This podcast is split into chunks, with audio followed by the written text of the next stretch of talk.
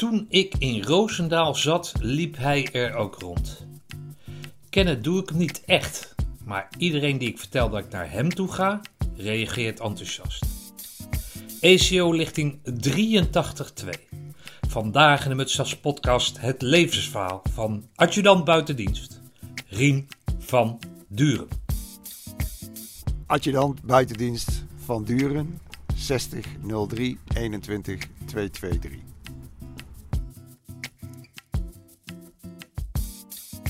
Rien, jij vertelt net, vol trots, dat je een dochter van 24 hebt. Ja.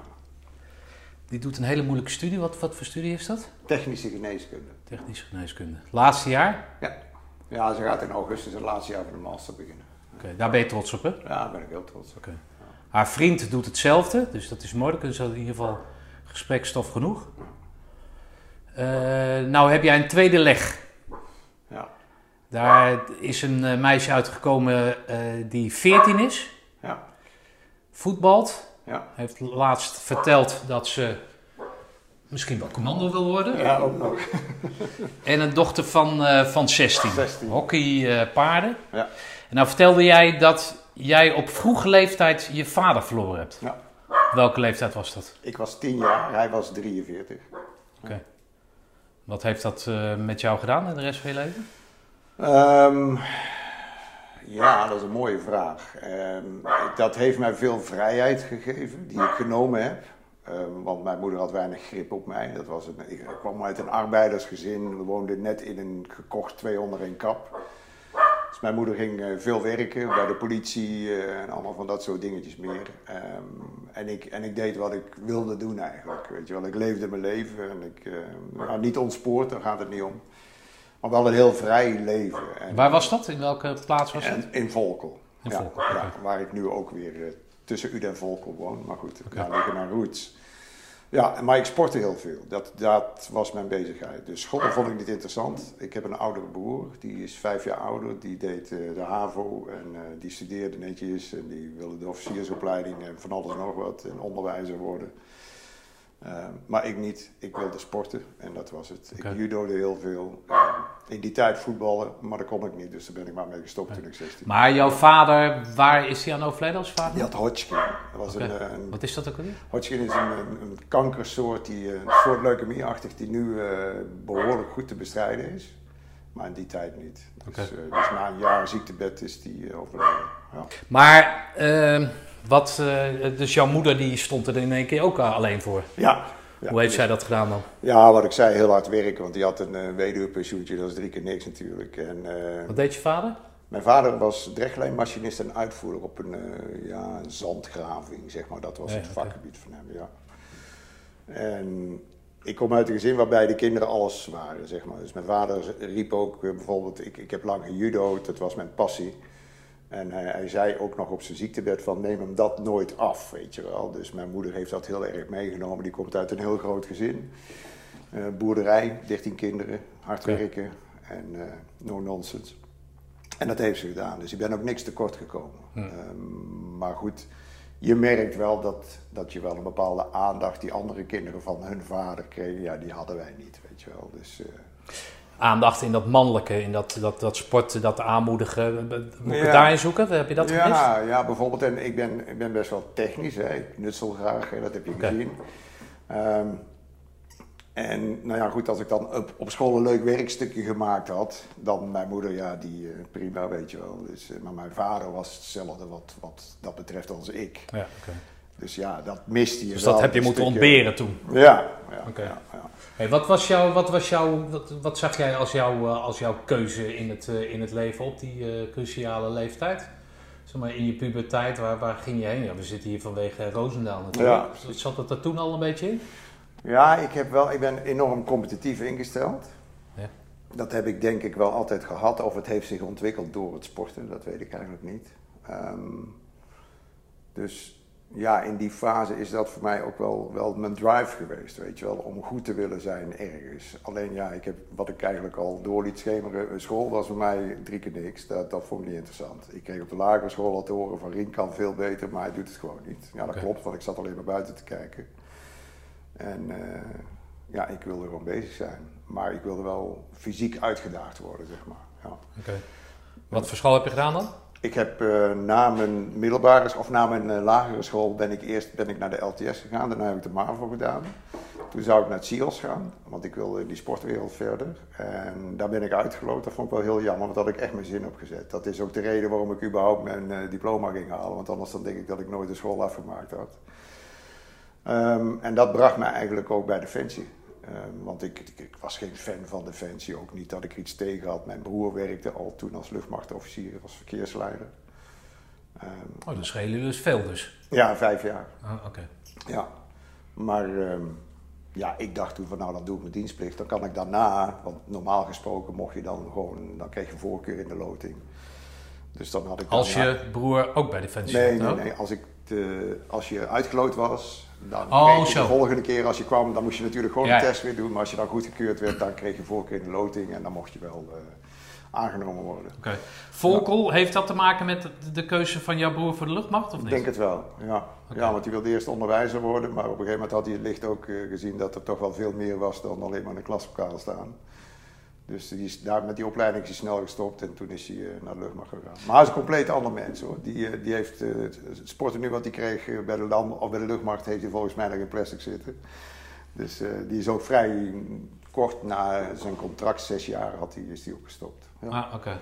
Hey, en dus dan ben jij een jaar of 17 of zo, als jij de dienst in gaat? Of, 18. 18? Ja, okay. ik, werd net 18, ik was net 18 toen ja. ik naar de mariniers ging. Eerste keuring gehad, dat vond ik wel spannend, want ik was echt een halve alternatieve. Dat was wel lachen met lang haar en een, een jas. Oh, is het zo, ja? Ja, serieus. Okay.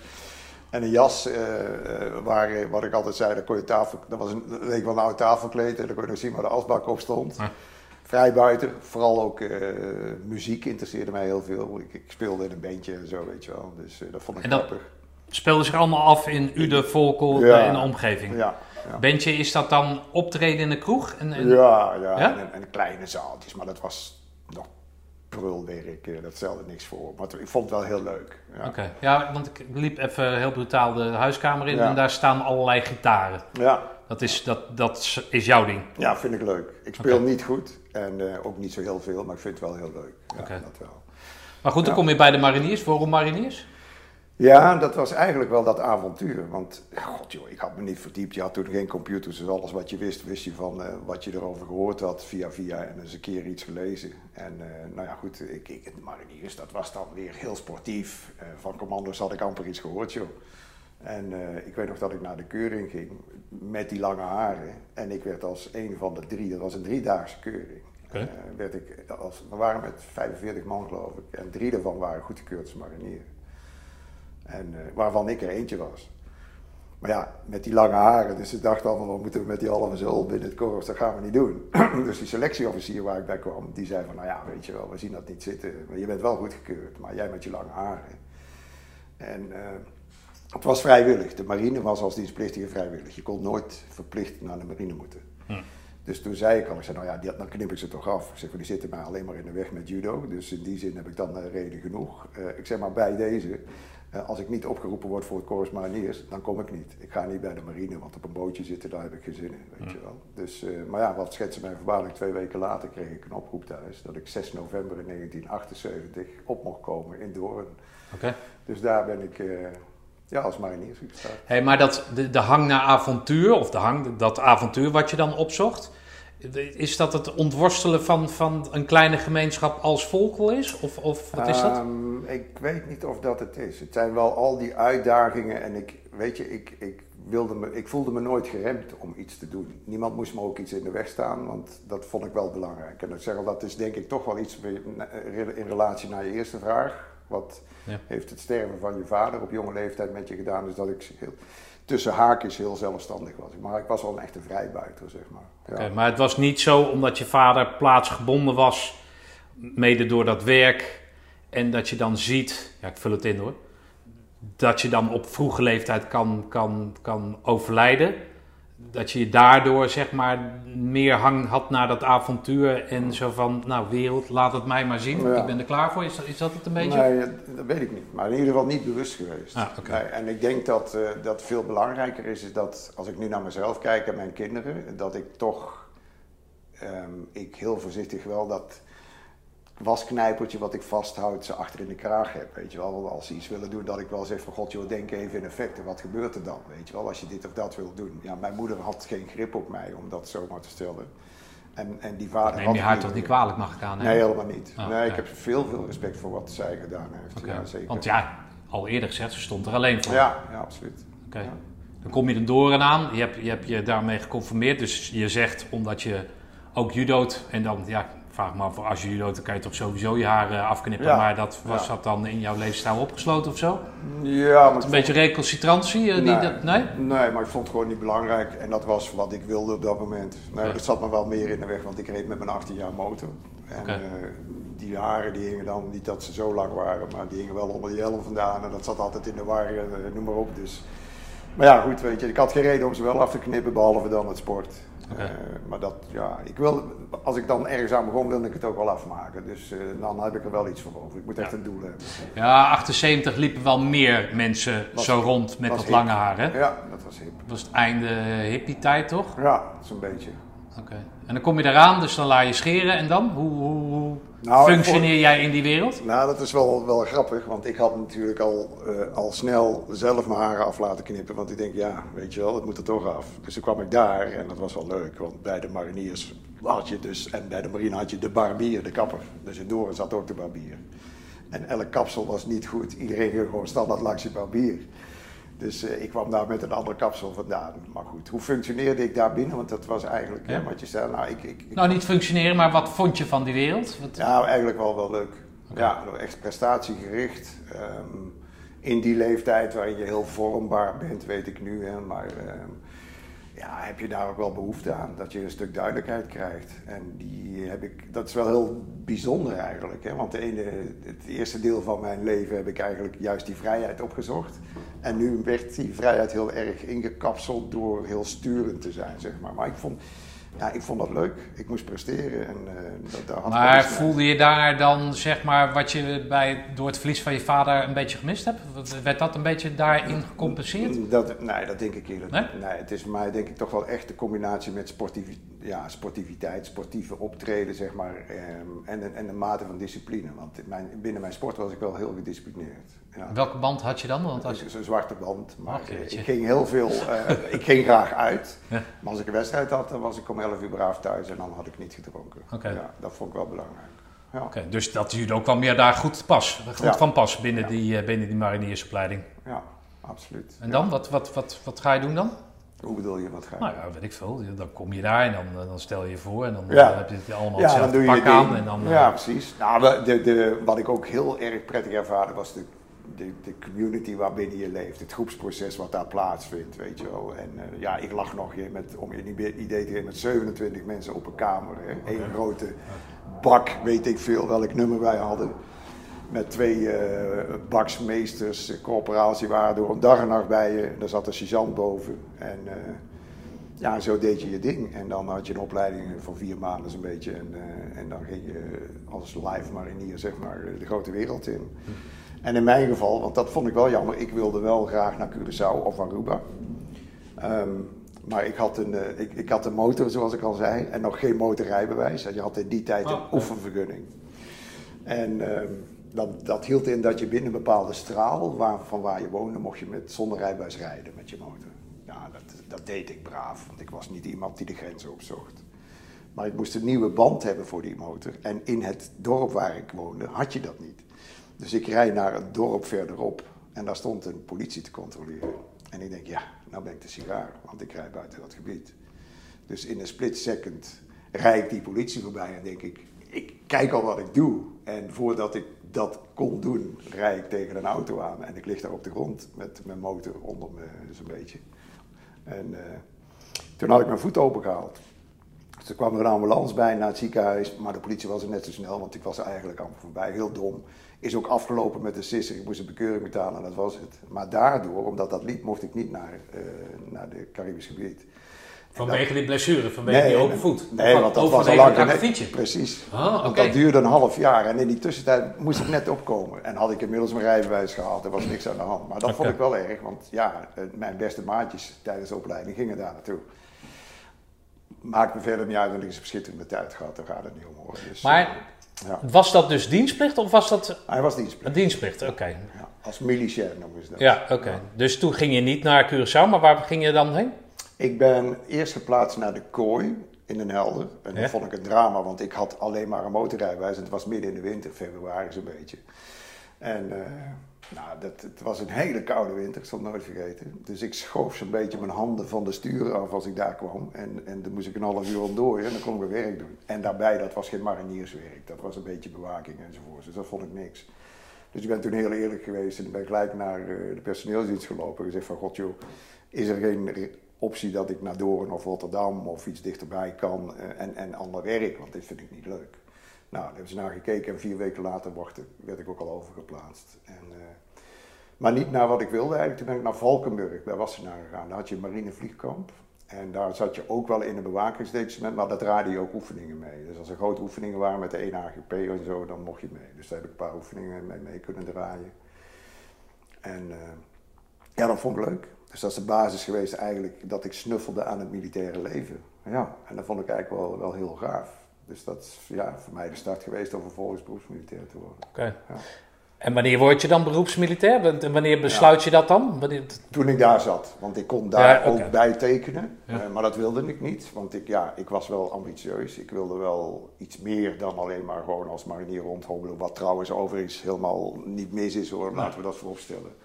Maar ik wilde wel graag een, een opleiding volgen, een kaderopleiding volgen of zo. Uh, want ik zag gewoon om me heen dat er ook mensen bij waren, die waren 35 jaar, lagen nog als marinier 1 op een stapelbedje bij mij te snapen. Ik denk, nou, dat, zo wil ik geen 35 jaar zijn. Hm. Dus toen heb ik tijdens die uh, periode al besloten dat ik uh, naar de landmacht wilde. En dan wilde ik eigenlijk wel graag naar de troepen, dat wist ik toen al. En uh, toen kon ik wel bijtekenen, maar dat heb ik niet gedaan. Ik heb gewoon na mijn dienst ben ik gestopt. Heb ik een maandje of vier, vijf denk ik hier in Uden in een bedrijf gewerkt, in een, grote firma. Uh, de IMI, dat was een platenmaatschappij. Dat was wel grappig. Okay, ja. ja. Vond ik heel interessant. En, um, en toen ik welkom was bij de landmacht, die keuring en alles moest ik nog doorlopen. Um, ja, ben ik daar begonnen in 1980. Ja. En dat is KMS dan? KMS. Oké. Ja. In Weert? In Weert. En daar had ik een, uh, een vrijstelling van vier maanden. En, en, dat was wel leuk, want in eerste instantie moest ik gewoon opkomen als wat we tegenwoordig noemen spijkerbroek. Ja. Maar een vriend van mij was sergeant geweest, dienstplichtig bij de landmacht. En die kreeg acht maanden ontzegging, omdat hij een kaderopleiding gehad had voor wat het waard is. En ik zou normaal gesproken, als je bij de landmacht dienstplichtig was geweest, kreeg je vier maanden vrijstelling. En ik niks. Dus ik denk, ja, wat is dat nou? Toen ben ik gaan bellen. En uh, toen zeiden ze, ja, maar u hebt er bij de marine gezeten. Zei, ja, ik zeg maar wel met Corps Mariniers. Ik ben geen matroos geweest. Oh, en wat doe je dan? Moet je dan ook putjes graven en zo? Ik zeg, ja, dan hebben we ook wel putjes gegraven. Ik zeg, van alles nog meer. Dus ik heb dat uit moeten leggen. Toen kreeg ik ook vier maanden uh, vrijstelling. Waar ik heel blij mee ben. Want ik vond Weert een drama. Dat was toen, gelukkig is dat helemaal veranderd, maar een heel kinderachtig instituut. En dus ja, wel begonnen daar. Kinderachtig in de benadering? Ja, of? ja, ja, dat dacht natuurlijk ook enorm aan uh, wie je kader was. Maar ik had, uh, ik had niet gelukt dat ik daar echt een volwassen man had, om het zo te stellen. Oké, okay, ja, maar goed, jij had ervaring. En dit zijn natuurlijk mensen van, die uit de burgermaatschappij komen, ja. net van school komen, KMS. En daar dan zeg maar het mi militaire vak moeten gaan leren. Dus ja. die moeten natuurlijk wel het een en ander nou ja, qua Morris moeten ze leren kennen. En misschien gaat dat beter in een klassikaal gestuurd systeem dan dat jij voor ogen had, of niet? Ja, maar dat was het niet zozeer. Want wij zaten met een peloton, een groep samen, um, uh, met allemaal oud KVV-contract oh, of okay. dienstplichtig of wat dan ook. Ja. Ah, ja, er zat okay. ook nog een oud commando in. Die, ja, dat stimuleerde mij nog veel meer om daar ook mee naartoe te gaan. Ja. Dus, uh, Oké, okay, dus dan word jij op een gegeven moment, dat is één jaar KMS en dan word je overgeplaatst hè, of zo? Of in ja, geval? in mijn geval was dat acht maanden. En ik was blij dat die erop zaten, want dan begint het, in mijn geval dan de infanterieopleiding in Harderwijk en dan vond ik prachtig. Dat was hartstikke leuk. Oké, ja. en dat klikt. Dan dat voel klikt. je echt zo van, uh, dit is mijn vak. Dit is mijn vak. Okay. En dan? Ik vond dat mega-optreden ook erg leuk, hè? gewoon met die voertuigen wat we Ja. dan kregen. Nou, dat heb ik gedaan en dat was wel leuk, want toen kwam de selectieofficier aan het einde van de opleiding, eh, of de plaatsingsautoriteit moet ik zeggen. En die zei van, nou ja goed, eh, we hebben zoveel plaatsen daar, zoveel daar, zoveel daar. Succes, kom over een uur terug. Als je niet uit bent, gaan wij indelen. Hm. Nou, en ik zei al, er zat een oud commando, eh, Riet Nieuwensteeg, zat bij mij in de Oh, die opleiding. ken ik, ja. Ja. En eh, die mocht naar Roosendaal, dat wilde die ook. En, eh, en, en ik wilde heel graag. En, en voor de rest eigenlijk niemand in ons klasje. Dus ik, ja, het, het paste precies. Dus ik kon gelijk naar mijn KMS-opleiding Ah, oké. naar Roosendaal. Ja. Ik heb begrepen dat dat nou niet uitzonderlijk is, maar, maar dat er ook mensen zijn die jaren moeten wachten voordat ze eindelijk naar Roosendaal mogen. Ja, dat was in die tijd wel eens het geval. Eh, de behoefte was er natuurlijk nog steeds, ook, toen hadden we ook al heel hard mensen nodig daar. Ehm, maar ze hadden wel graag, en dat vind ik ook heel gezond, dat ze iets meer basis hadden, iets meer Ja, achtergrond. ook, maar ja, ik had geluk dan dat ik mijn mariniersachtergrond had, al was dat maar anderhalf jaar, zo'n beetje, iets minder. Ehm, maar ja, goed, ik zeg al, ik, ik was er heel blij mee. Want eh, ja, dat was het werk wat ik wilde doen. Ja. Ik vond dat eh infanterie optreden ook leuk hoor, absoluut. Maar ja, mijn, mijn, ik wilde wel altijd dat doel, weet je wel. Wat ik al zei. Ik Ja, moet iets- competitief, ja, absoluut. En, dan, en dan kom je daar en dan valt dat mee met je fitheid? Nee, Of valt dat tegen, daar- of, eh, of Nee, wat- Ik wat? voelde me daar wel op mijn plek. Ik merkte wel dat... eh, ehm, ja, ik, ik ben geen goede hardloper bijvoorbeeld, weet je wel. Ik loop nu ook drie, vier keer in de week. Maar eh, om drie kilometer op een koepeltest te lopen heb ik altijd moeten zwoegen. En dat lukte maar een paar keer, weet je wel. En nou ja, nu ook moet je 2800 meter op een koepeltest lopen, weet je wel. Nou, dat, dat lukte mij wel. Daar moest ik er altijd hard voor werken. Dus dat waren wel dingen dat ik dacht, wow, ga ik dat allemaal wel fixen? Maar het was gelukkig veel meer dan hardlopen. Ehm, en, eh, dus ik, nee, ik voelde me daar wel zo lang. Ja, ik vond het wereldje prestatiegericht. eh, de discipline die ik ook al van mijn sport kende, herkende ik daar ook. Ja, wat ik zei, je bent heel vormbaar. Ja, als ik er nu binnen zou komen, dan zou ik het denk ik lastiger vinden. In die tijd dan, hè, maar bij deze Ja, ja. Ja, ja, ja, ja.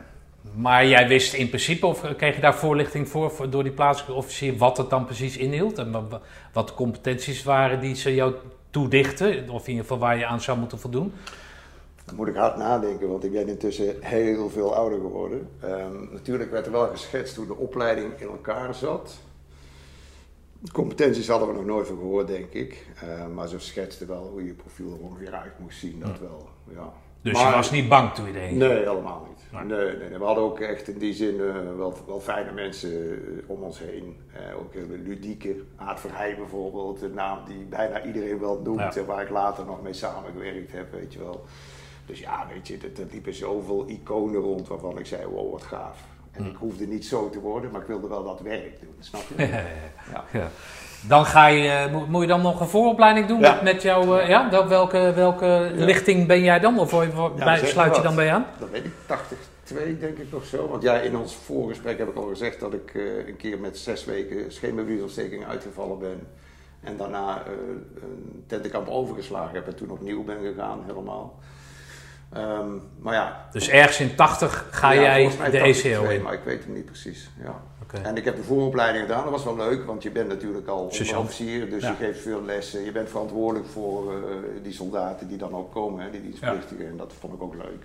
En dan zit je in hetzelfde peloton als Rien Nieuwensteven? Nee, Rien, Rien eh, had zijn commandoopleiding al gedaan. Oh, die had het al en is daarna naar de KMS gegaan, Ja. dus die werd meteen zeg maar beroeps Ja. daar. Ja, ik zat met twee eh, beroepsofficieren, Nico Robel, eh, Nico, ja, Nico Robel en Tom Koedam. zat ik in het eerste tentenkamp. Oh ja, dan is dat is dus twee, dat is de, de ja, dat, daar hadden we het nog 82, 5 is dat dan. 5, kijk Ja. eens aan. Ja, ik ken eh, Oh ja, Ja, dat was dat grootste tentenkamp ooit. Ja. En, En eh, daar val jij daar dus ben af. ik uitgevallen in week 6. Anders was het nog groter geweest, dames en Ja, heren van ja. 82, 5. Maar goed. Ja. Nee, maar ja, daar heb ik heel veel steun aan gehad, waren gouden mensen, Ja. serieus. En, eh, maar ja, goed, die konden mij ook niet meer helpen, want ik verrekte gewoon van de pijn. En ik werd opgenomen en ik heb een paar dagen op de ziekenboeg gelegen. En dat was niet te genezen, Nee, dat duurt gewoon lang. Ja. En eh, toen wilde ik eigenlijk, want dat, ja, zo zit ik wel in elkaar. Toen, toen had ik wel zoiets van, man, weet je wel, hoor ik hier nog wel thuis. Want ik heb het niet gefixt. Dus eh, dat zal ik nooit vergeten. Dus toen moest ik bij de, god wie was het toen, R1 joh, de selectieofficier, of de personeelsofficier, ik ben hem even kwijt, van de Biggelaar. Oké, Rood haar, ja, ja, ja. misschien ken je hem nog. En die zei ook van, nou, wat wil je? En toen zei ik van, nou, plaats me maar ergens. Het maakt me niet zoveel uit. Gewoon een infanteriedeel. Dus hij zei, ja, maar je mag het misschien wel. Hoezo, was je gedesillusioneerd? Hoor? Ja, ja, ik stelde mezelf wel teleur. Dat ik, ja, mijn lichaam liet me in de steek. Dat kende ik niet, weet je wel. En, uh, maar ja, hij heeft me overgehaald. Daar ben ik hem heel dankbaar voor. Hij zei van, ja joh, maar het is echt alleen een fysiek iets. En uh, ja. dat kan genezen. En de kans dat het terugkomt. Uh, want hij had natuurlijk contact met, de, met de arts gehad. Hij zegt, ja, dit, dit is helemaal niet, niet zeker dat het gelijk terugkomt. Dus grote kans dat je het gewoon weer haalt. Wil je er toch eens over nadenken? Nou, toen heb ik wel op advies van de dokter één tentenkamp overgeslagen. En toen mocht ik uh, de laatste weken bij een tentenkamp aansluiten. Toen heb ik zelf ook in overleg met de toenmalige instructeurs uh, geroepen: is dat verstandig? Want ik voelde al aan, ik denk, weet je wel, je loopt zo lang wel rond. Ja. Ik denk, ja, die stempel wil ik niet hebben, dat ik het in deelcertificaten doe. En dat doet niets. Uh, nee, niks te nadelen van mensen precies. die dat die wel hebben gedaan. Want ik zal je vertellen, dat is veel zwaarder om, om horizontaal in te stromen. En dat zeiden zij ook. Ze zeiden, joh, doe dat niet. Start gewoon in het begin, want je ja. gaat kapot als je zo instapt. Dus maar goed, jij, even, even terugkomend op. Ja. Dus jij gaat naar die kapitein van Biglaar, denk ik ja. dat het is. Ja, ik geloof het wel. Die haalt jou over, maar in de periode dat jij dus herstellende bent, ben jij onderofficier beroeps. Dus heb jij ook toegang tot de onderofficiersmes. Ja, maar wel in het hoekje achterin. Nee, uiteraard, dat ken ik. Of dat Precies. ken ik uit, uh, ja, uit, uit eerdere verhalen. verhalen. Maar hoe sta jij daar dan? Want ik kan me voorstellen, dat heb ik vaker gehoord. Hè? Als je als Blanco binnenkomt, dan, nou ja, dan ben je. Uh, nou, dan sta je in de hoek, om het zo maar te zeggen.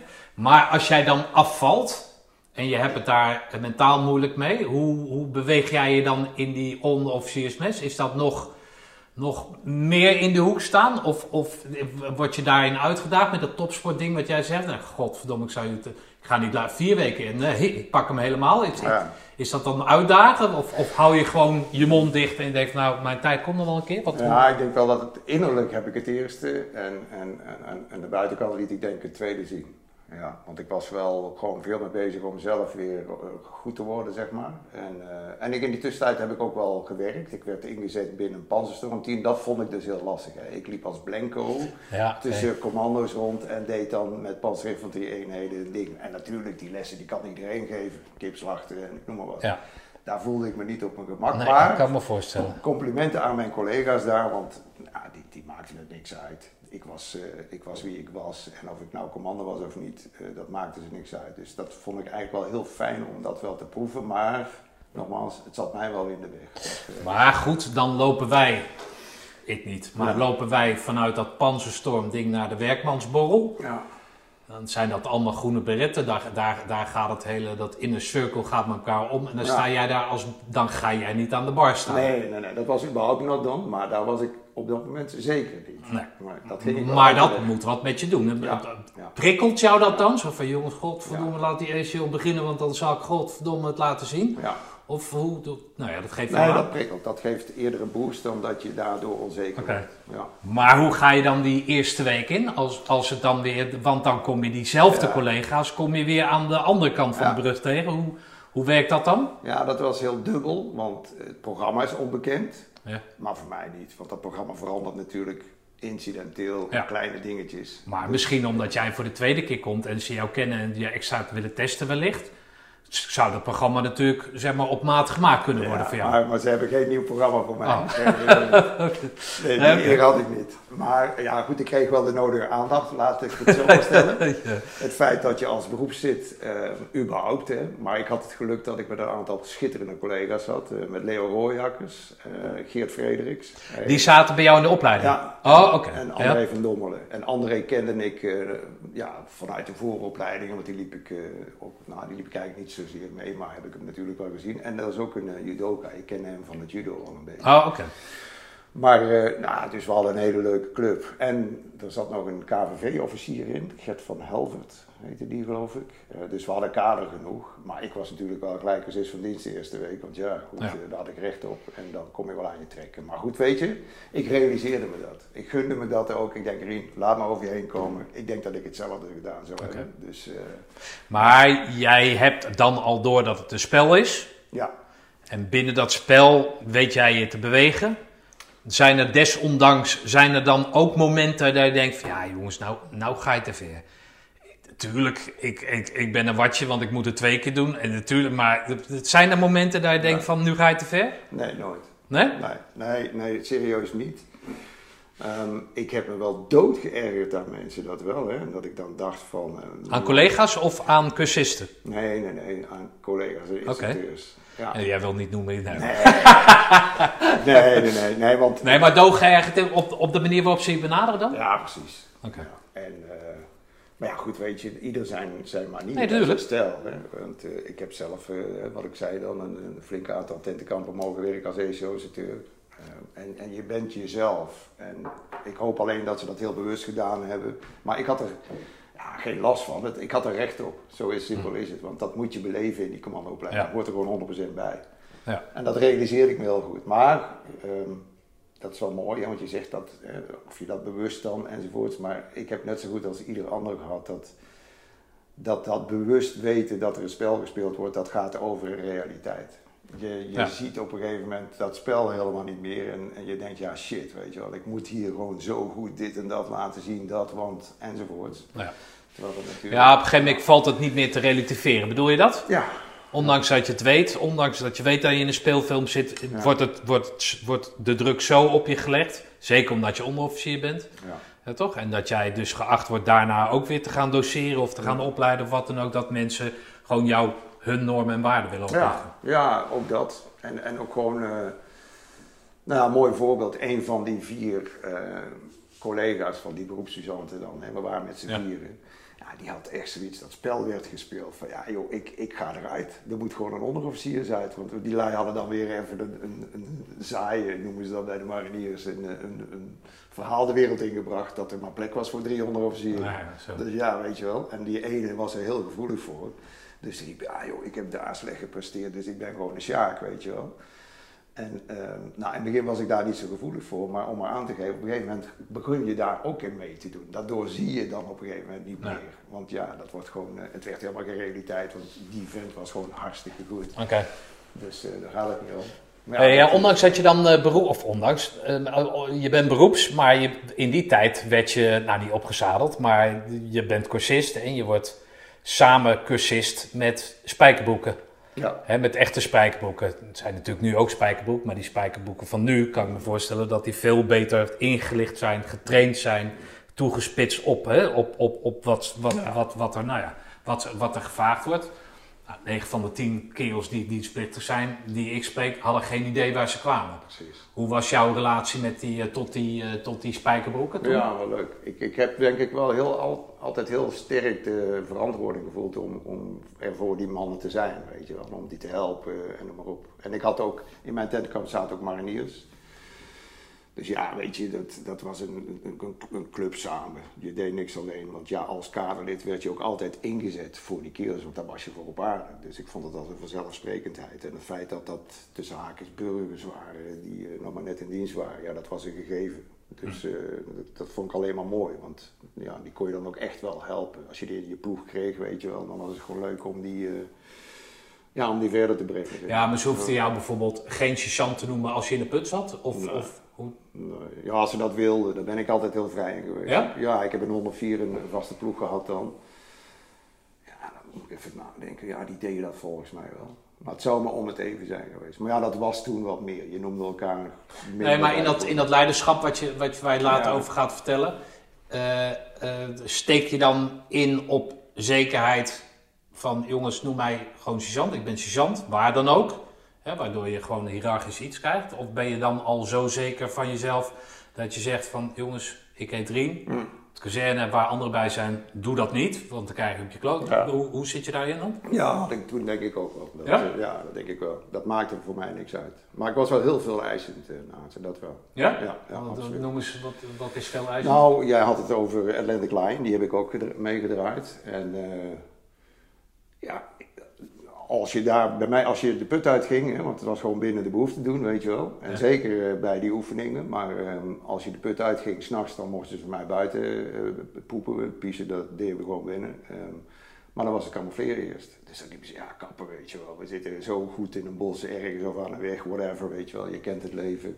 En dat is onzin. Ik zei, nee, dat gaat niet gebeuren, weet je wel. Dus ja, dat was ik gewoon... Ik, ik was ook altijd zelf daar een voorbeeld in. Daar ben ik wel heel strak in geweest, zeg maar. Maar ja, dus, ik denk dat dat drie keer een discussie is geweest, nog geen eens. En dan wisten ze ook dat het geen zin had om erover te discussiëren. Maar dan hadden ze ook wel het inzicht van, ja joh, we hebben keihard gewerkt om hier goed te zitten. Dus laat ons nou niet gepakt worden op, op Ja, dat simpele feit dat je een keer niet de- je gezicht zwart wil maken, weet je wel. Dus daar ben ik wel altijd heel consequent in. Zijn er nog, want dan kom je redelijk dicht bij elkaar, toch? Ja. Hè? Ja. In zo'n put. Zijn daar nog vriendschappen van overgebleven? Of? Nee, maar wat je zelf al aanhaalde op zo'n reunie wel. Ja, mijn plaatsvervanger, ehm, die, ja, die, die heb ik nog wel eens gezien, weet je wel, maar, maar voor de rest eigenlijk niet. Nee. Want dat is denk ik wel het kenmerk van een beroepscommando en een... Die Ja, natuurlijk. Hè? Want, Ja. want die, ja, die wereld die stopt daar en dan zoek je elkaar op en die van ons gaat door. Dus Ja. die kring wordt enorm groot. Maar ik had gewoon geweldige kerels, meen ik echt. Dan zou ik eh, toen en nu nog steeds voor door het vuur gaan. En dat was echt een hele leuke ploeg. Maar ja, als we op de reunie dan is het weer hartstikke gezellig. En we hebben eh, vorig jaar in Duitsland een, een reunie gehad. En Oh ja, van dat, van ja. dat peloton. Ja, dan zijn ze Oh, allemaal schitterend. Er zaten dienstplichtige kaderleden bij. Dat is ook leuke lui, weet je. Lachen, bier drinken in de grot en eh, barbecue. En meer heb je niet nodig. eh dan komen we. Hey, en, en, maar jij bent dan al wat ouder, hè? Want dan Ja. ben jij 23 of zo? Ja, ik was 23. En dan zijn die jongens merendeel van de tijd 18, Ja, 19. Dus 20. op die leeftijd is Ja. 4, 5 jaar is best wel veel. Ja. Eh, valt dat weg als je elkaar zoals in Duitsland dan eh, tegenkomt? Ja, dat weet ik niet. Dat zou je eigenlijk aan hun moeten vragen. Want voor mij maakt het niet uit hoe oud mensen zijn. Op het moment dat ik daar verantwoordelijk voor ben, dan, dan trek ik die jas aan, weet je wel. Dus Ja. ik heb me dat niet zozeer gerealiseerd. Nee, denk ik niet. Maar, maar ik denk dat van hun uitgezien dat dat wel een rol speelt. En zeker het feit dat je, ja, beroeps voor wat het waard is. Maar je hebt natuurlijk, ja, je komt met een hele grote bagage in relatie tot hun eigen Ja. ervaring, kom je bij ze aan, weet je wel. Ja. Dus dat, dat, dat werkt denk ik wel zo.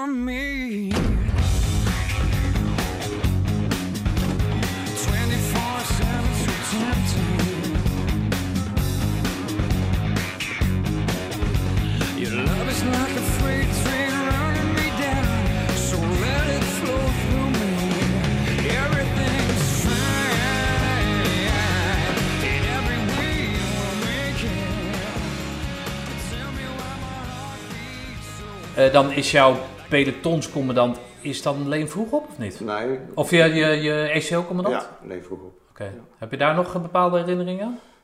Nou ja, één moment. Eh, eh, de, de grootste, nee, wat hem kenmerkt is eh, hoe hij groette altijd met zijn grote flap aan zijn bret. Hè? Dat is gewoon eh, de jeugdige herinneringen aan, aan Leen vroeg op.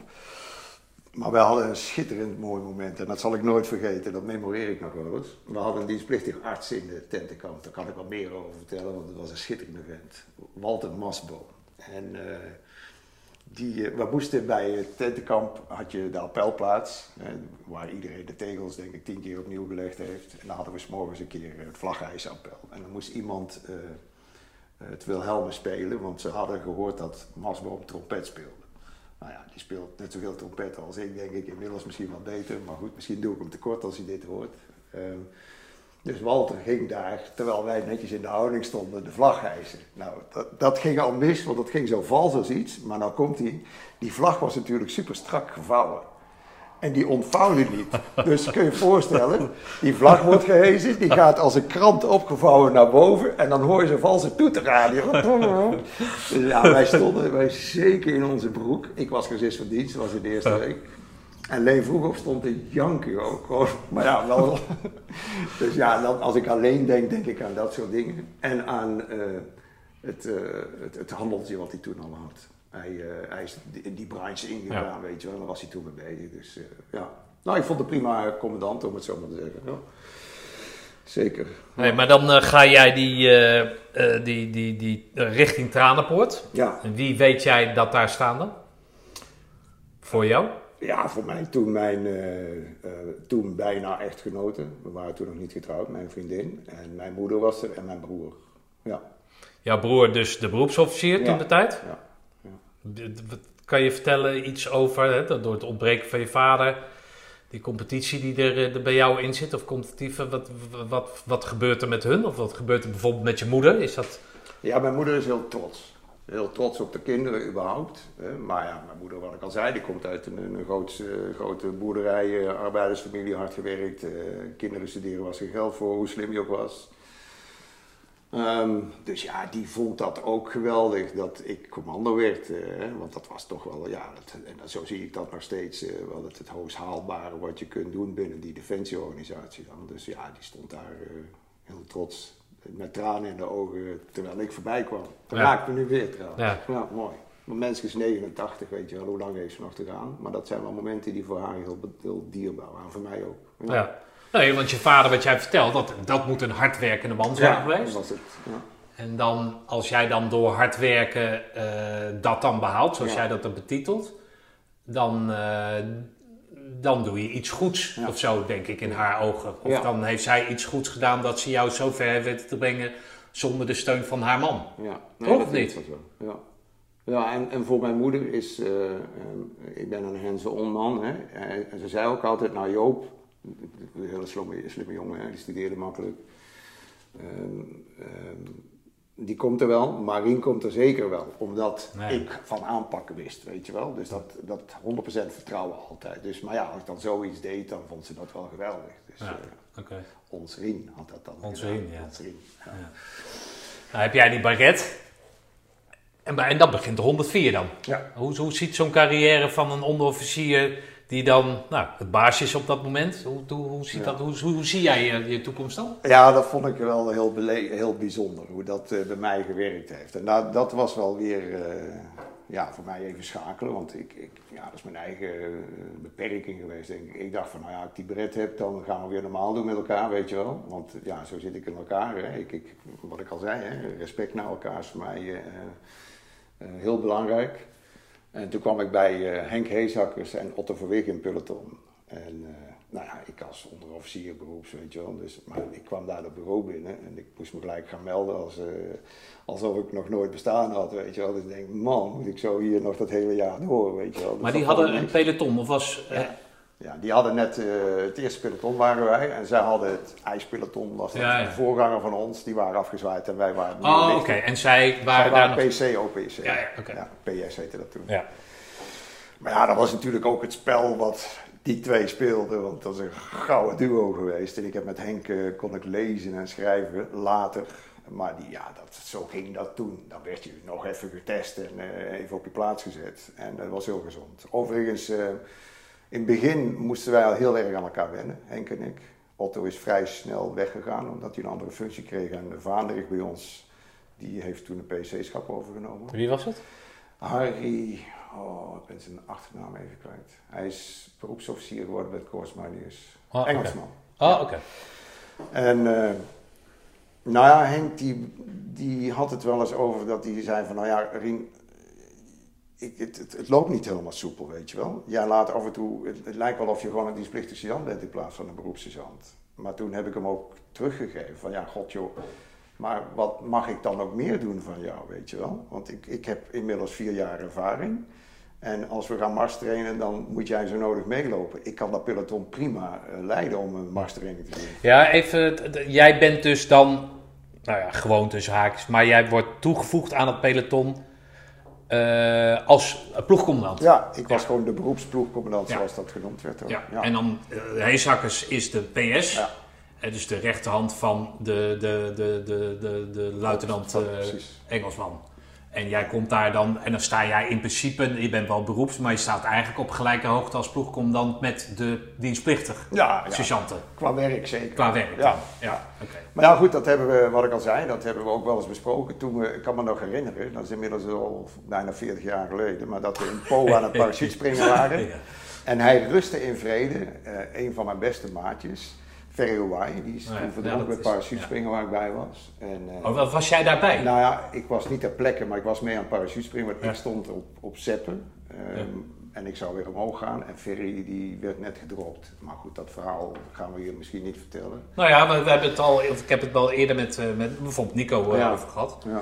Eh, dat waren burgersprongen, toch? Ja. Die jullie maakten als voorbereiding op het, het, nou ja, het eh paratenspringen. om het Ja, te whatever. Nee, gewoon als, als hobby. Wij vonden, Ja, nou, wij vonden dat heel leuk. En Ver en ik konden, wij woonden in dezelfde flat. Niet dezelfde, ge- hoe moet ik het zeggen? Niet dezelfde flat, maar hetzelfde gebouw waar onze Ja, flat was. Nou, je woonde niet samen. Nee, nee, nee. Nee, woonde- dat wil je even ja, benadrukken. Inmiddels met, met mijn vriendin samen. Maar eh, nee, we waren 200 op één buik. En eh, Ver was ook mee naar Po. Eh, voor het halen van onze brevet toen. En, en ik hoorde dus via Ferry dat Henk dat geroepen had. Van ja, weet je wel. Dus zo ging ik met hem aan, in gesprek. En toen zei ik ook tegen hem. Zei van ja Henk joh, geef me dan eens wat meer verantwoording. Laat me mezelf dan eens bewijzen, weet je wel.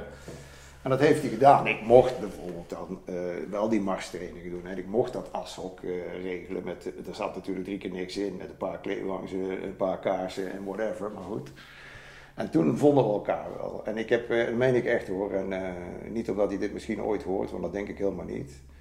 Maar ik heb, eh, ik heb echt heel veel respect gehad voor die vent. Want eh, als er, nou ja, en met hem heel veel anderen. Als er iemand is die keihard werkte voor die organisatie, voor dat korps, was Henk dat. En Otto ook trouwens.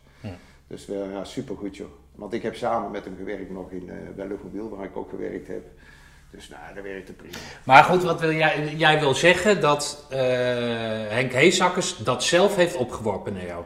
Of heeft hij dat via Ferry gedaan? Nou, ik kreeg het te horen via Ferry. Hij had toen in die zin, nou ja goed, Maar zoals- daarna heb jij zelf, Ja. ben je Henk gegaan, hé hey Henk, ik hoor Ja, dat jij... Aan die bar, ik heb dat gelijk vastgepakt. Ja, nee, Eh, oké, maar dat en, eh, zegt wat over jou, toch? Ja, misschien wel. Ja, En- Want en- ik denk, ik ken Henk, Henk Heesakkers alleen maar als zijnde PS en, en zijn nogal grimmige uiterlijk, om het zo maar te Ja. zeggen.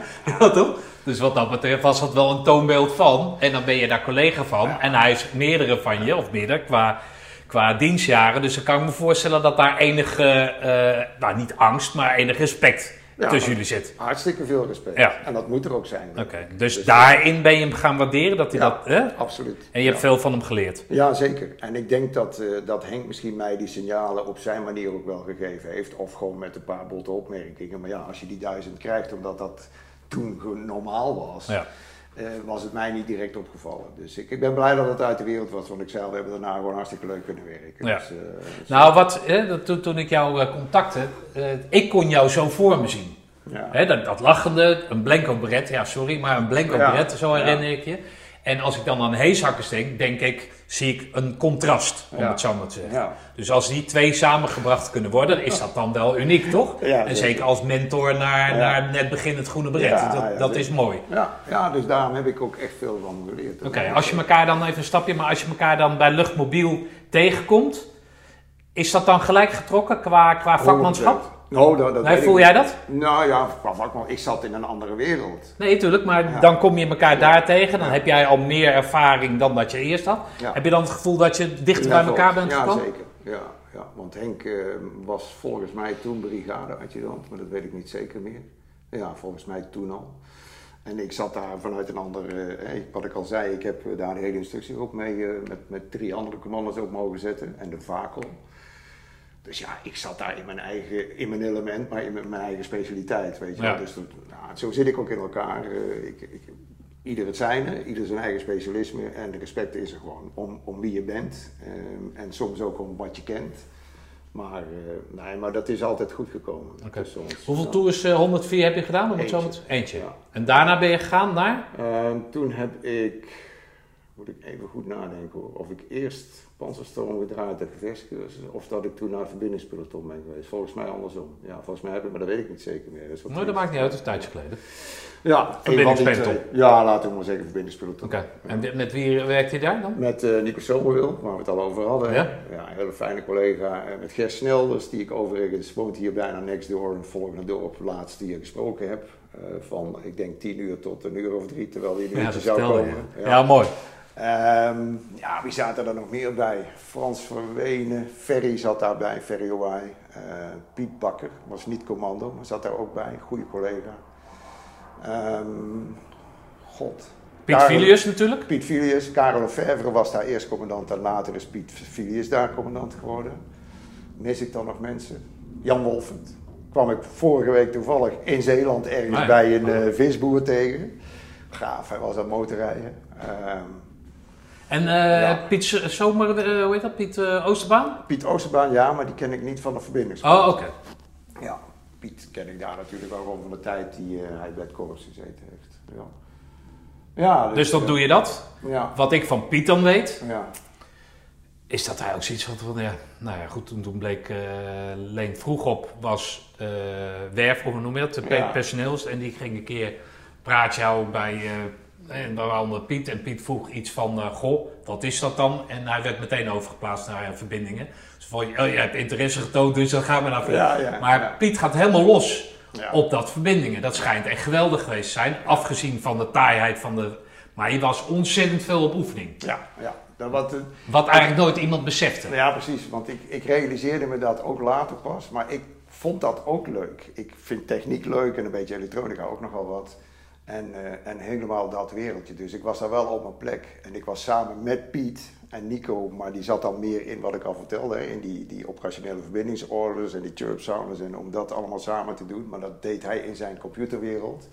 En Piet en ik waren heel erg bezig met antennetechnieken en zo, weet je Ja. wel. En, eh, dus ik, ik vond dat geweldig leuk. Ja, dus ik heb daar mooie tijd gehad. De DBA, het digitale Ja. berichtapparaat, was toen net geïntroduceerd met die radio waar jij ook nog mee gewerkt hebt, denk Ja. ik. Hè? De KLTSC 5151, ik weet het nu nog. Zo, Nou, ja, ongelooflijk. 40 jaar later, dames en Hey. heren. Ja, ja, ja, ja. ja. Staat er hier ook nog een. Ja, ja, vooral, was maar zo. Nee, dat was gewoon pure hobby. Ja. En, eh, en wat ik schitterend vond, ik werkte daar als je dan eh, op de voorwaartse post zat, en dan was je postcommandant. Met eh, bijvoorbeeld Louis van der Moosdijk, die wil ik echt noemen. Die jongen is veel te vroeg gestorven. Ik ben daar kort bij betrokken geweest nog. En eh, Louis was een, eh, een- die had een scheepvaartofficiersopleiding gedaan. En wij hadden toen ook nog morsen. Nou ja, wij waren heel trots dat je dan al 17 eh aanslagen, hoe heette dat, hè? Ja, dat per ja. seconde of per minuut had, sorry. Ehm, Louis die deed dat gewoon dubbele met, met zijn vingers in zijn neus. En eh, ja, daar heb ik ook veel van geleerd. Maar, maar hij zat ook bij dat clubje als wij bijvoorbeeld in Oostende zaten, of in Lombardzijde, vlakbij Oostende. Daar zaten we met de achterwaartse basis toen. Dan waren we met plastic buizen en balken en kabels waren we antennes aan het maken. eh, eh, om, om maar dipole beam antennes, om gericht om zo goed mogelijk die mensen te kunnen faciliteren. Was een sport gewoon om, eh, om Ja. dat binnen te halen. Dus, en dan zaten we de apparatuur te testen op de korte, ja, de EZB heette dat, enkel zijband, over de hele wereld om te kijken of het spul goed werkte. En ik kan me nog herinneren bij Atlantic Line, ja ik sla helemaal door. Maar ja, nou, hetzelfde als met Piet. Ja, die gaat ook helemaal los. Ik zat daar, eh, ik werd met de heli, met de Alouette ingezet, met mijn ploeg. Midden in een verzamelgebied van Amerikanen. Dus ik denk, ja, dankjewel. Dus ik zei al tegen die piloot, ik wil daar niet naartoe. Die zei, gelul, ik zet je hier neer, want daar word ik jou erop. Dus toen zijn we in een heel groot brandnetelveld gekropen. En daar zat ik met een staafantennetje, want ja, ik kon niks meer. En die lui gingen er niet in en waren ons eigenlijk kwijt. Eh, maar zat ik met mijn seinsleuteltje en had ik contact. Nou ja, trots als een pauw natuurlijk. En ik kon er helemaal niks mee, maar ik had verbinding gemaakt. Ja. Dat was gewoon het eerste in het net zijn. eh, dat was voor mij altijd de truc. Dus ik was daar echt op mijn plaats, ja. Ja. Maar wel 37 weken per jaar op oefening. eh, Ja, dat is echt ongelooflijk. Ja, Ja. absoluut. Slecht. Nou ja, waar het eigenlijk op neerkomt, hè, is, en dan, dan noem ik onszelf dan paraat, waren, nou ja, goed, Ja, zijn en dat soort zaken. Maar je, wij gingen dan hooguit drie, drie weken op, op oefening. En dan hadden we een tijdje vrij, of in ieder geval dan was je op de kazerne. Maar jullie gingen van oefening naar oefening, omdat het peloton daarna ook weer op oefening ging. Absoluut. Dus het was continu in principe weg. Ja. Toch? Je gooi je waszak binnen en, eh en of zondags ging je weer weg. Ja. Maakt het wel weer leuker op dat matengebied. Ja. Hè? Als je eenmaal maat hebt, dan word je daar natuurlijk helemaal maten. Zeker, ja. Ja, wij, eh, ik riep wel eens voor de gein, weet je wel, van ik was blij dat de vakantie voorbij was. Dan kon ik de mensen weer aan het werk. ja. Ja, Ja. maar dat riep ik thuis natuurlijk niet. Nee, thuis niet. Hé, maar eh, vertel mij eens, eh, de Piet Files, wat, wat betekent dat voor die wereld? Ja, Piet was ook een vakidioot. Die, eh, die was altijd bezig met zijn vak. En eh, daar vond je altijd gehoor als je zei van nou kunnen we dit niet of dat niet, weet je wel. En die stimuleerde dat en die straalde ook uit. Wat ik van Piet herinner ook is dat hij s'morgens vroeg, hij woonde, ik ben dat gat kwijt in de buurt van Feyenaard. Eh daar woont hij waarschijnlijk, nog wel. Ehm, dan kwam hij op zijn racefietsje, af en toe met zijn kop open, omdat er lag midden in de winter, hè, lag er een tak op, op het fietspad, maar dat zag hij natuurlijk niet. Maar vries, kon vriezen door, Piet kwam op zijn fiets. En eh, met de ijspegels aan zijn snor. Dus ja, dat was voor mij ook zo'n zo'n ja, karikatuur bijna van een doorzetter, weet je wel. En eh, ja, ik kon daar wel goed mee, eh, mee overweg. Ja. En hard werken, hard ontspannen samen, dat is ook Piet. Ja. Daar vonden we elkaar overigens in die tijd ook goed in. Maar ja, gauw vindt. Maar daar ben je, in zo'n verbindingspeloton ben je misschien, valt die hiërarchie helemaal weg. Ja, Of niet? niks mee te doen. Want je bent continu bezig om met het beste resultaat binnen te halen Ja. en, en scoren voor, voor de compagnie, om het Ja, te ja, kijk, en alle eh, bureaucratische dingen daaromheen, die, die zijn voor ons waren storend. Daar was Piet mee bezig, of Ja. Caro, of eh, wie er dan eh, op dat moment commandant was. Maar daar, daar hield hij ons ook buiten, dat was zijn ding. Ja. En dat deed hij heel geheid. Eh, Caro ook hoor, ja. Dus nee, dat was, was prima. Oké. Dus dan ga je daar weg en Ja. dan ga je dus, of net andersom, hè, je gaf het net al aan, naar de commandoopleiding. Ja, heb ik eh, drie jaar eh, bijna als uh, Oké. SEO-stuur. Nu ben je coach. Hè? Ja. Nou, nogmaals, we gaan zo vertellen wat dat, wat dat Ja, inhoudt. ja. Noem mij eens wat jij zo fascinerend vindt aan dat opleiden van binnen die E ECO. Ja, nou wat ik voor ogen had was, dat schetste ik al toen ik ook met die dienstplichtigen werkte Ja. dan, hè, toen ik zelf cursist was. Ik vond het echt belangrijk dat zij klaar waren voor hetgeen wat ze in de toekomst moesten doen. hè. En in die tijd hadden we natuurlijk weinig inzet of zo. is niet te vergelijken met wat die jongens nu doen. Hè. Diep respect overigens. Ehm, maar dat had ik daar ook. En ik, eh, als ze mij verneukten, dan pakte ik ze hard aan hoor. Dat maakte me niks uit. Ehm, maar ik was wel heel erg bezig altijd met: God joh, wat moet je nu eigenlijk kunnen en kennen? En dat wil ik, ik wil ook zorgen dat je straks zegt: van nou, dat heb ik goed geleerd. En dat was voor mij een rode draad. En, eh, maar ja, voor de rest heb je natuurlijk ook je lol. En we hadden altijd leuke teams. En eh, nou ja, goed, iedereen kent elkaar hartstikke goed. Dus je weet wat je aan elkaar hebt. Nee, maar dat is jouw persoonlijke invulling. Ja, Strookt dat dan al met, met, met waar jullie met z'n allen heen willen? Of ja ik weet, denk heb jij een eigen stijl? Ja. Had je- was er ruimte voor een eigen stijl? Of Ja. zag je mensen die het anders deden? Ja, kan je ik daar eens zag wat over zeker- Ik vertellen? zag zeker mensen die het anders deden, maar er was ook absoluut ruimte voor mijn eigen stijl. Dus ehm, dat, daar lieten ze ons wel vrij. En ik heb ook heel veel ehm, gehad aan bijvoorbeeld Rob Leenhouts. Eh, die naam heb je misschien wel vaker horen vallen. Die kwam eigenlijk als de hoek, eh, die, die was didactisch begeleider. Ja. En, eh, ja, Rob was eigenlijk hetgeen waar we het misschien later wel iets over zullen hebben. Hè? Als je over heel bewust gedragsbeïnvloeding hebt. Daar was Rob ook wel mee bezig. En in de tijd dat ik in het begin commandant of uh, instructeur ECO was, of net andersom, dat twijfel ik even aan, was Rob Rademaker mijn commandant ECO. Gauw vent, echt waar. Super meegewerkt. Ehm, maar vooral toen ehm, Rob Leenhuis kwam, eh, die riep ook van ja joh, dat opdrukken en zo is natuurlijk gewoon allemaal onzin, weet je wel. Die liep daarbij. Die liep Nee, nee, als mentor erbij Nee, of zo. Rob, Wat? is, Rob is commandant ECO. Oh, oké. Maar omdat jij zegt dat hij... Hij was didactisch begeleider, uit die hoek kwam die. Oh, uit die hoek kwam hij. Oké, oké. Dus daar haalde, haalde hij die kennis vandaan. En, en, en hij stelde ook gewoon, wat gaan we niet meer doen? Nou ja, kun je je voorstellen, weet je wel. Ja, sloek in de kerk natuurlijk. Ja, ik heb dat zelf allemaal moeten doen van al die idioten. En, eh, en, en we deden dat, want ja, dat was logisch. Gaan we ervoor lichten tot de rest het geregeld heeft, weet je wel. Maar ja, als je je dan goed af gaat vragen, en daar, daar hield ik wel van, van ja, wat heeft het eigenlijk voor nut? Ja, dan kon ik hem eigenlijk alleen maar gelijk geven, weet je wel. Maar wat leer ik daar nou van? Hè? Kan ook anders. Ik kan hem ook vragen van hoe komt het nou dat je dat niet geregeld hebt? Want ik verwacht dat van je. En als het morgen niet geregeld is, dan hoor je je niet thuis. Daar heb ik veel meer aan dan dat hij denkt ik moet het doen, want anders moet ik in de voorlichting liggen, weet je wel. Dus wat ik al zei, daar, daar heeft hij eigenlijk mij wel heel veel mee geholpen. Ehm, en beide commandanten vond ik heerlijk om mee te werken. Maar ik moet eerlijk zeggen, ik heb heel weinig mensen in Roosendaal rondlopen waarvan ik zei, daar had ik een hekel aan. Ehm, Nee, maar ga eens verder op die Rob Leenhout stam. Want ja, als het dan hè, de, de opstaan drukken, weet ik veel wat, nou, eh, noem al die kreten maar op. Dan ging hij dus op een andere benadering over. ja, Maar nam hij dan dat hele team mee? Ja. Verlangde hij dat van iedereen? dat verlangde hij van iedereen. Oké, Ja. maar het, zeg maar, de, de, de, de, nou ja, mag ik mijn eigen voorbeeld nemen? De generatie eh eh Sergeant Verheij bijvoorbeeld, Ja. Dat type instructeur. De- de- de- hoe, hoe ging die met die generatie om dan?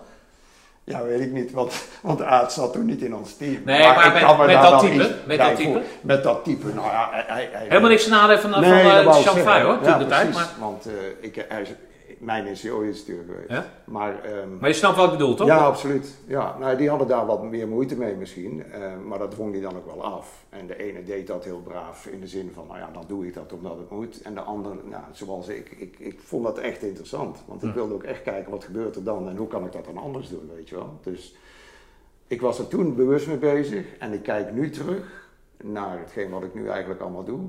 En dan denk ik, ja, ik ben eigenlijk wel heel blij dat ik dat toen zo bekeken heb. Ehm, Dat het op die manier werd aangeboden. Rustig werd aangeboden naar jou toe. We gaan een andere koers varen. Ja, ja. Dat je dat dus een soort organisch hebt meegemaakt hoe dat dan is Ja. gaan veranderen. Ja. ja, want als ik nu met mensen werk, dan roepen ze wel eens: God, ik had dat tien jaar eerder moeten weten en moeten doen.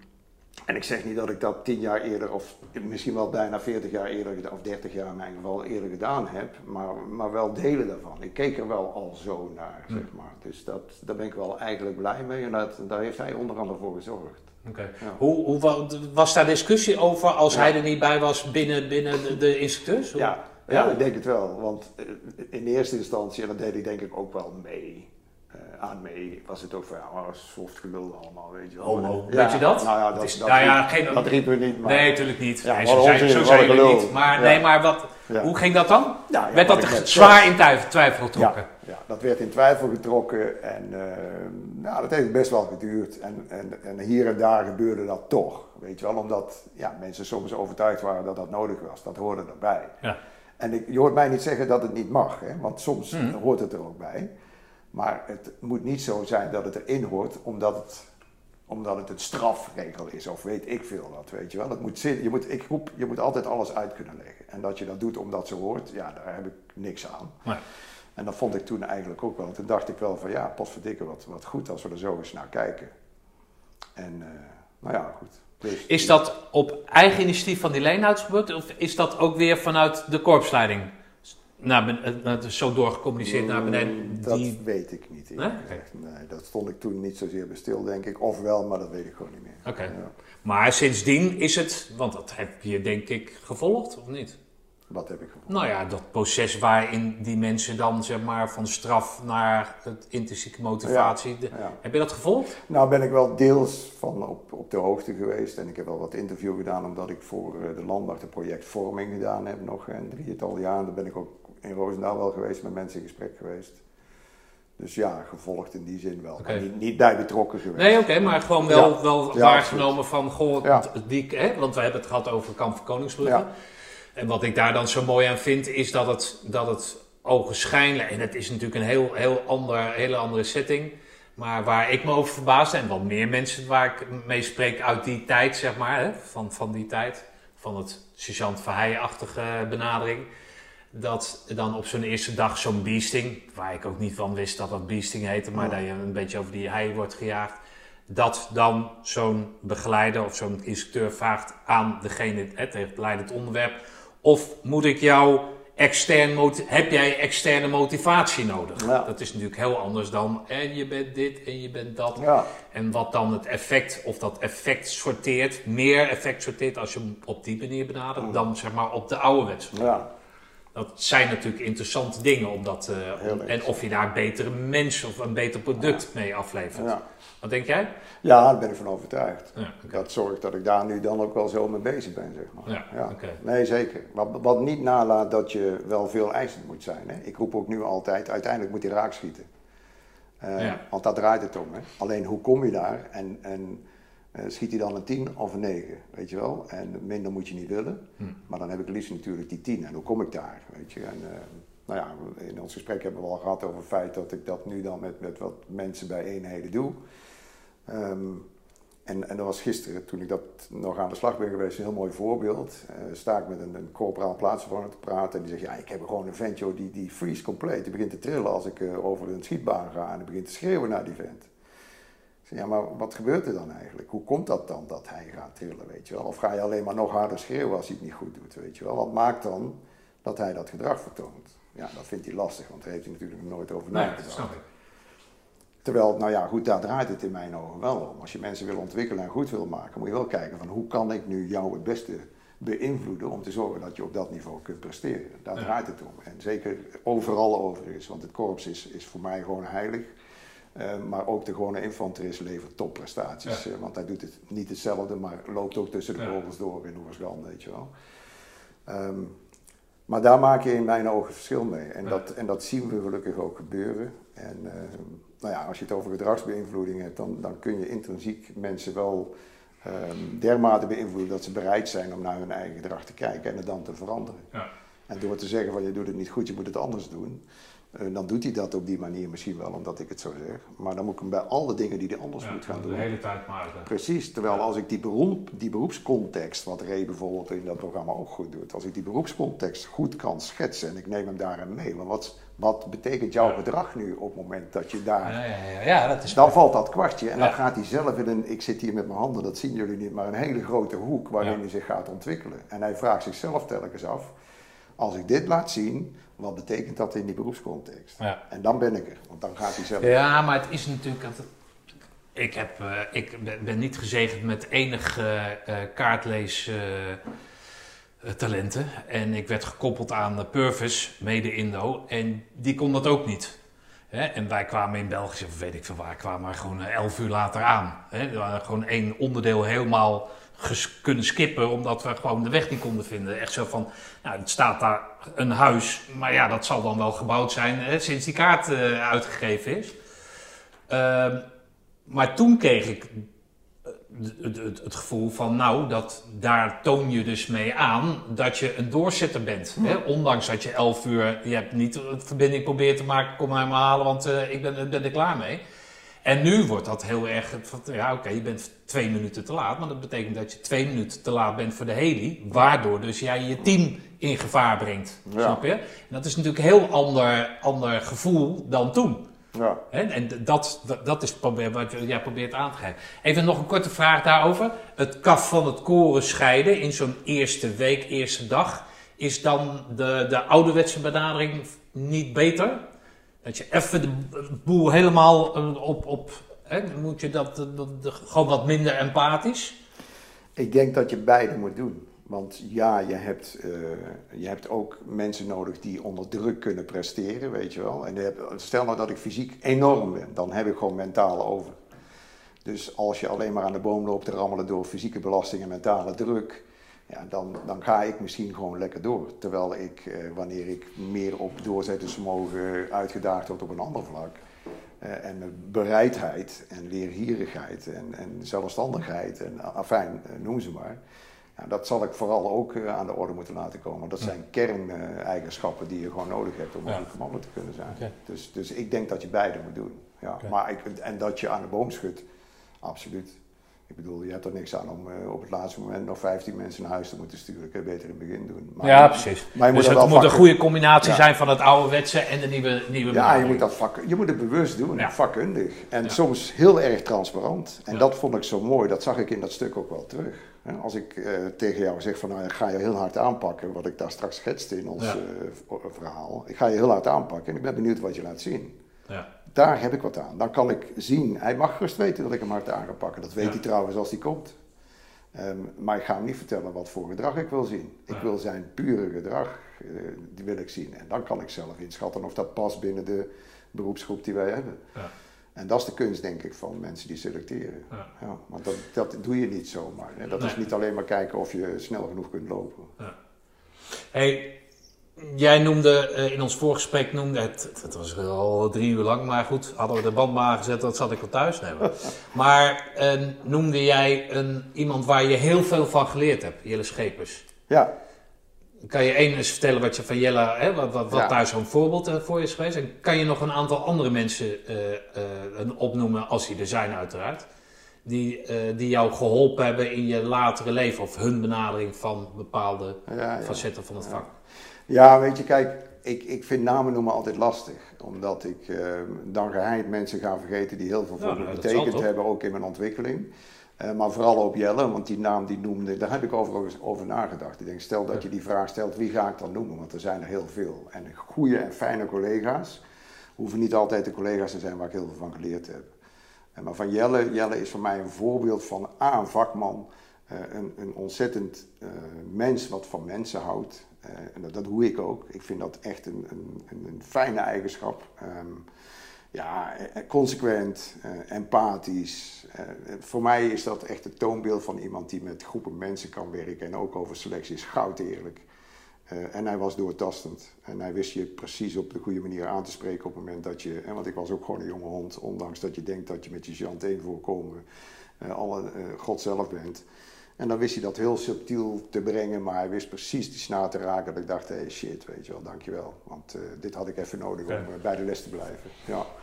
En zo zijn er een hele hoop meer geweest hoor. Maar ik zeg wel, ja, dat laat ik liever. eh, Met alle respect voor, Nee, voor die mensen, want ik zou ze graag willen noemen, want er zijn er genoeg. Maar ja, Jelle was voor mij wel, wel een, een verhaal apart. Nee, goed, maar jij, jij bent coach geworden, dus Ja. ik kan me zo voorstellen dat naast de opleiding, dat je je ook, ik ga net naar de playlist, zie ik allerlei boeken, boeken staan. Eh, eh, wat duidt dat je dat niet alleen naar de rest van het gezin, denk ik ook. En ik ken ook boekkasten, die worden natuurlijk nooit aangeraakt, maar ik kan me zo voorstellen dat jij je verrijkt met kennis. Ja, Toch? Dus dan, dan is het mooi dat als jij nog niet weet dat je coach wordt, dat je dan voorbeelden hebt waar je dan nu dan nog aan denkt. Ja. Toch? Ja. Is, is Jelle, zou Jelle bijvoorbeeld, eh, ondanks dat ik weet dat hij op zijn 16e of 15e zelfs naar de KMS ging, zou die in het bedrijfsleven zo'nzelfde rol hebben kunnen spelen, denk je? Ik denk dat, nee, dat, daar ligt zijn ambitie denk ik niet. Nee, afgezien daarvan. Nee, maar met zijn kwaliteit en zijn competenties. Ja, dat denk ik wel. Ja? Maar, ja, ik denk het wel. Maar ik, wat ik al zeg, oh, dat is wel toevallig, je bent te laat, maar daar kwam die dienstplichtige zelf voorbij. Oh. Mijn buurman. Oké. Maar goed. Eh, nee, ja, Jelle zou dat denk ik kunnen. Ehm, maar ehm, ja, ik, ik, ik, ik, denk niet dat dat iets voor me zou zijn gewoon. Nee, toen was het natuurlijk een hele andere fase. Ja. Maar nu als, als ja, jij als coach dan, zeg Ja, maar. Zou, zouden dat soort mensen inwisselbaar zijn? Zou je een, een, een, een fun- ja, ja, nee, ja, nee, ja, nou, zo'n soort bedrijf, ja. Daar had Jelle helemaal, hè, had goed werk had, kunnen had verrichten. gekund. Maar wel in de huidige vorm zoals... Hè, want er wordt vaak een verwarring gemaakt tussen adviseur en coach. En, eh, en, en, en leiderschapscoach en organisatiecoach en dat soort dingen wat ik, eh, waar ik dan mee bezig ben. Nou, dat ga jij zo uitleggen. Ja, nou fijn. Maar ehm, ja, goed. Maar snap je, daar, daar Ja, moet je ook geduld voor hebben. Want je hoort dat ik ook graag aan het woord ben. En in die rol praat ik heel weinig. Want dat is de truc juist. Ja. Want ik ben telkens aan het aftasten, aan het zoeken enzovoorts. En eh, ja, ik, weet, niet, ik denk dat Jelle dat ook zou kunnen. Want die was echt oprecht geïnteresseerd. En die, die, wat hij ook heel goed deed was... Dat is de kracht van een coach, goede vragen stellen. En dat kon hij echt. Als ik zei, ja, dat is lul, dan zei hij, ja, dat is fijn. En nou vertel maar eens op basis waarvan dat jij vindt dat hij dat, Ah, weet ja, wel. Dus, dus hij, hij pulde dat netjes af tot, tot je bij die kern kwam. En dan moest je heel hard denken. En zo heeft hij mij ontzettend geholpen om, om naar gedrag te leren kijken. Dat, dat eiste hij eigenlijk door de manier waarop hij daarmee omging. Ik weet niet of dat hij dat zelf door had, maar hij deed het wel. Nou, dat is toch het mooiste dan nog? Dat het Heel gewoon, dat het een natuurtalent is dan op dat moment. Ja, zeker. Oké. Ja. Jij besluit om na drie jaar dan, werd, besluit je dat zelf of wordt nee, dat besloten? nee, ik wilde helemaal niet weg, dat moest. Ah. Ja. Oké, Want? Ja, je was infanterist. En dat hield in dat je ook je categorie geëigende functies, zoals ze dat heette, eh, moest gaan doen. En dat heette in mijn geval eh, ja, gewoon de infanterie. En dan had je van Heus... Want je werd sergeant-major dan? Wat, dat, nee, dat maakt niet uit. Maar ja, wel om weer door te kunnen gaan Ja. Jan Major in de toekomst. Maar goed. En in mijn geval eh, werd dat eh, de dertiende bataljon, was dat toen in Schalkhaar, zat dat nog. Is- Fusiliers. Is, waar, waar is Schalkhaar? Schalkhaar bij Deventer. Bestaat nu niet meer. We hebben daar de poort dicht gedaan. Dus, eh, maar geweldige tijd. Ik kwam daar in de compagnie met eh, als CSM André Smits. Daar heb ik overigens ook bij eh, het mee gewerkt. Oké. Maar iets ouder dan ik. En ja, die was al Suzanne Major. En ik werd daar OPC. Dus ik heb daar een lichting OPC gedraaid. Twee zelfs. En ehm, ja, toen kwam Wat is OPC ook alweer? opvolgend peloton. Oh, oké. Ja, ik Ja. heb dat als PS. Ja, peloton PS, sergeant. ja.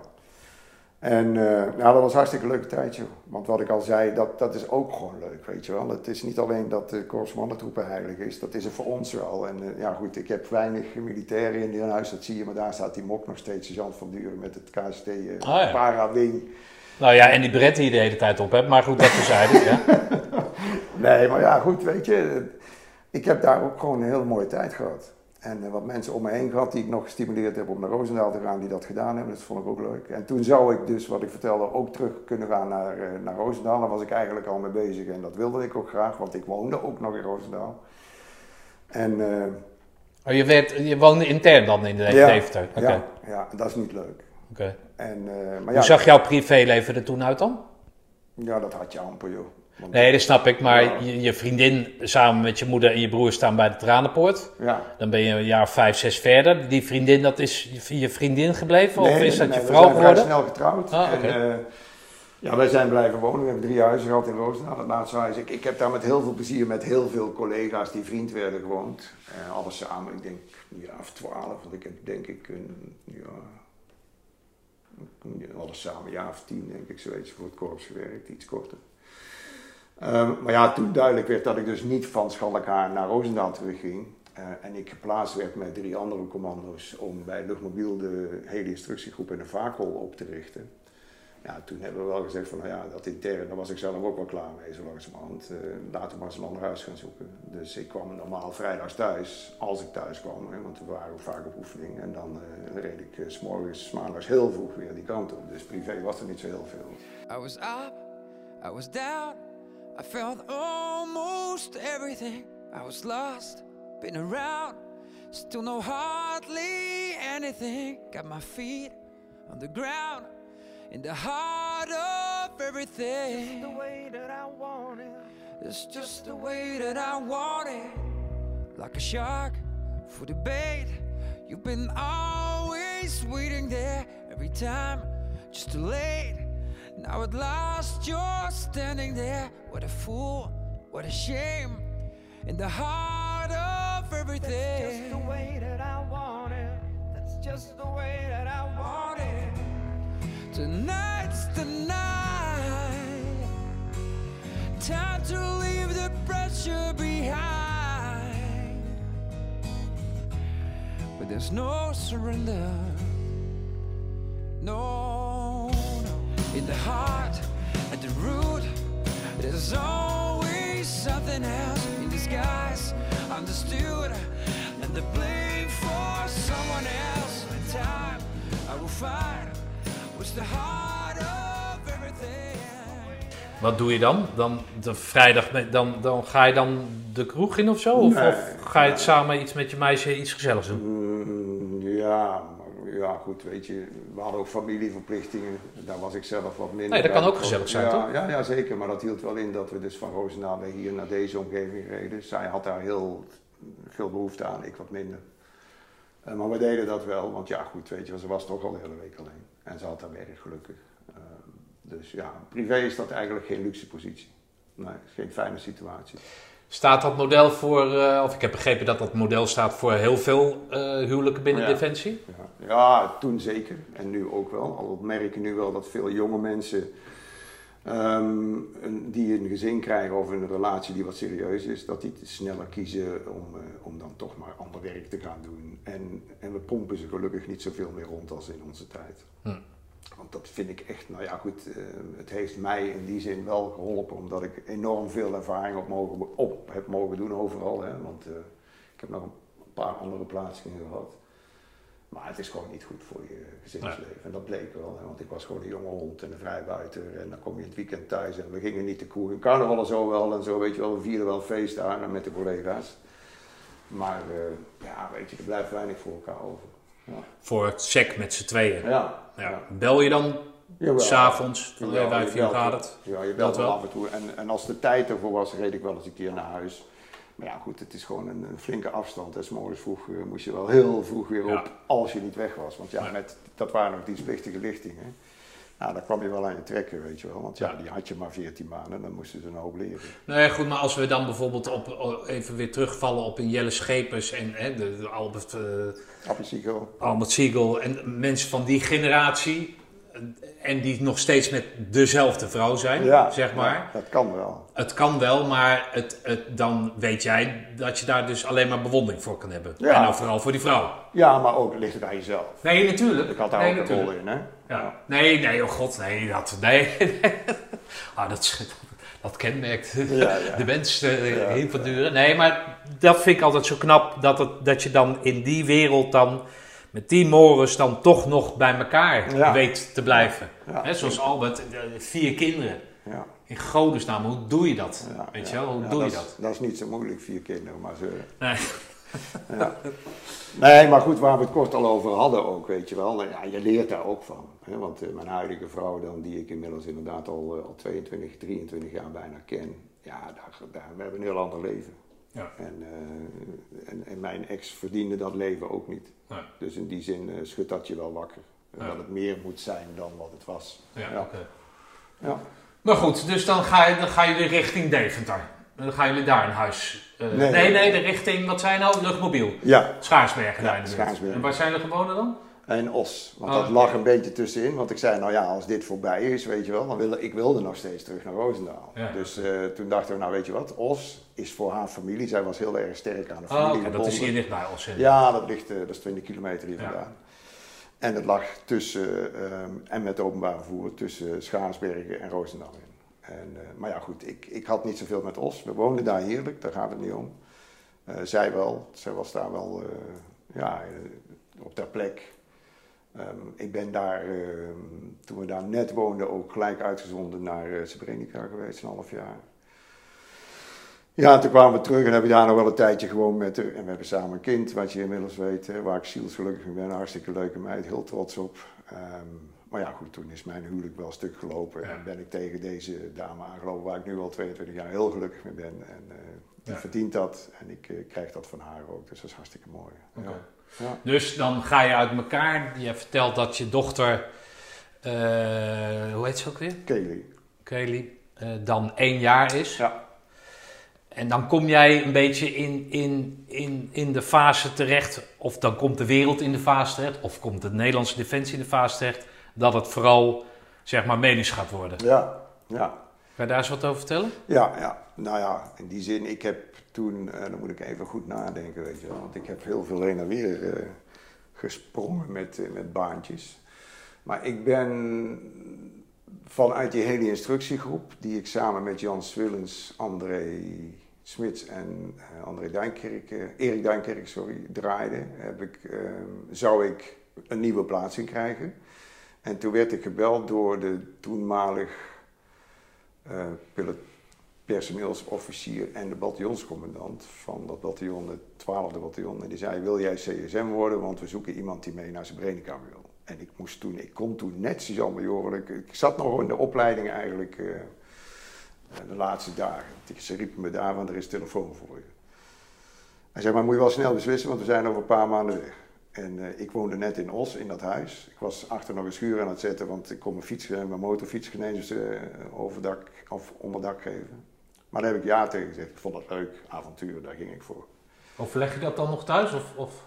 Eh, volgens mij weet ik niet of ik dat gedaan heb.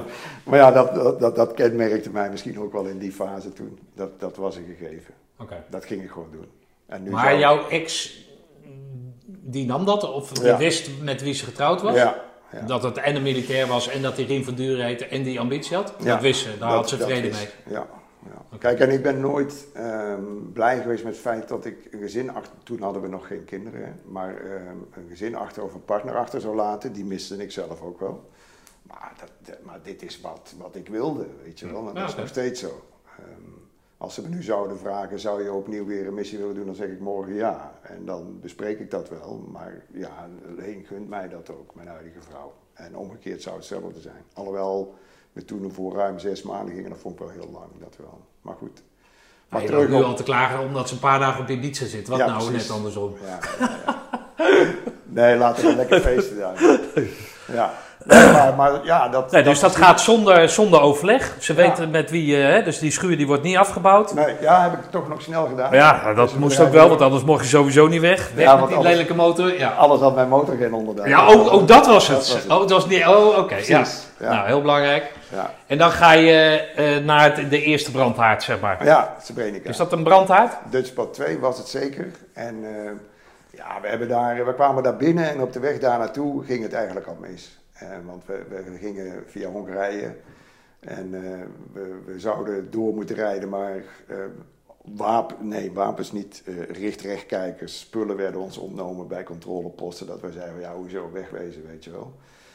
Maar ik zal dat nooit vergeten, mijn CC en ik. Ik was CSM toen. Ehm, die, we hadden radioverbinding met ze, want ja, GSM had je toen nog niet. En ehm, toen kregen we te horen dat eh, in het kader van de, van de opdracht en de organisatie eh, moesten we dat maar laten gebeuren. Ehm, want de, de operatie, sorry. Ehm, want ehm, ja, daar stond tijdsdruk op. In onze ogen was dat bullshit, want daar bekenden we kleuren, weet je wel. We riepen gelijk van, ja, wat een onzin. Nou, hoezo bepaal jij wat ik daarmee... eh afijn. Maar ja, er was rotatie gaande, dus die mensen wilden eruit. Dus die hadden zoiets van, nou. En wij riepen daarvan, oh, moeten we hier nog twee dagen voor, die, eh, voor dat roodblok staan? Prima, laat maar staan, maar we gaan niet rijden zonder onze spullen. Nou ja, we hebben natuurlijk wel braaf onze orders opgevolgd. Rotatie is dat Dutchpad 1 eruit gaat en Dutchpad 2 erin Ja, gaat. ja. Oké. Dus toen zijn we erin gegaan. En nou, we troffen daar van alles aan. Het was daar in die zin goed verblijven, wel heel ja, chemisch. We zaten in een oude accufabriek fabriek in de Potentiari en een deel zat in eh Srebrenica. In die compound, die was prima. En waar wij zaten was echt niet, niet gezond, denk ik. Maar goed, er is genoeg over geschreven. Ehm, maar ja, wel een heel leuke, leuke periode geweest. Alleen zagen we wel dat die controle door die server telkens meer sterker werd. En wij gewoon eh, als, als, als muizen in een val daar zaten. En we op een gegeven moment nog één aggregaat hadden om onze radioverbindingen tot stand brengen. En dat was het, weet je wel. En, en minimize, dat was een codewoord. Dat, dat hield je, nou ja, een, een naam die dat, dat leefde door onze uitzending heen.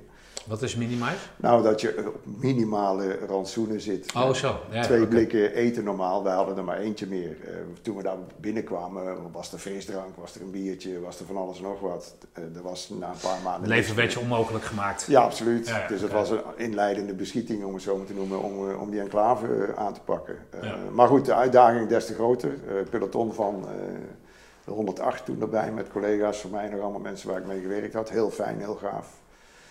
Eh, met Ernst Wiersma en eh Ed van Bennekom, die waren toen PC en PS. Ah. Eh, dus heel mooi kunnen werken. Ook je, je eerste beschietingen en zo, weet je wel. Ik zal nooit vergeten dat ik in de eerste week ik doe de deur open van een loods. En ik zie zo wat schoten voor me langskomen. En denk, oké, weet je wel. Ja, voor de rest was het daar, viel het soms mee. En, en ja, we hebben wel veel geleerd. Want je, je moet altijd op je hoede zijn, dat leerden we daar wel. We hebben daar ook echt wel ongelukjes gehad. Waar niemand iets aan kon doen, maar ja, wel confronterend. Hm. Met collega's die eh, ja, een been kwijt zijn of eh, op een IED trappen en eh, een voet, eh, et cetera. Ja, dus een hele intense periode die voor geen goud had willen missen.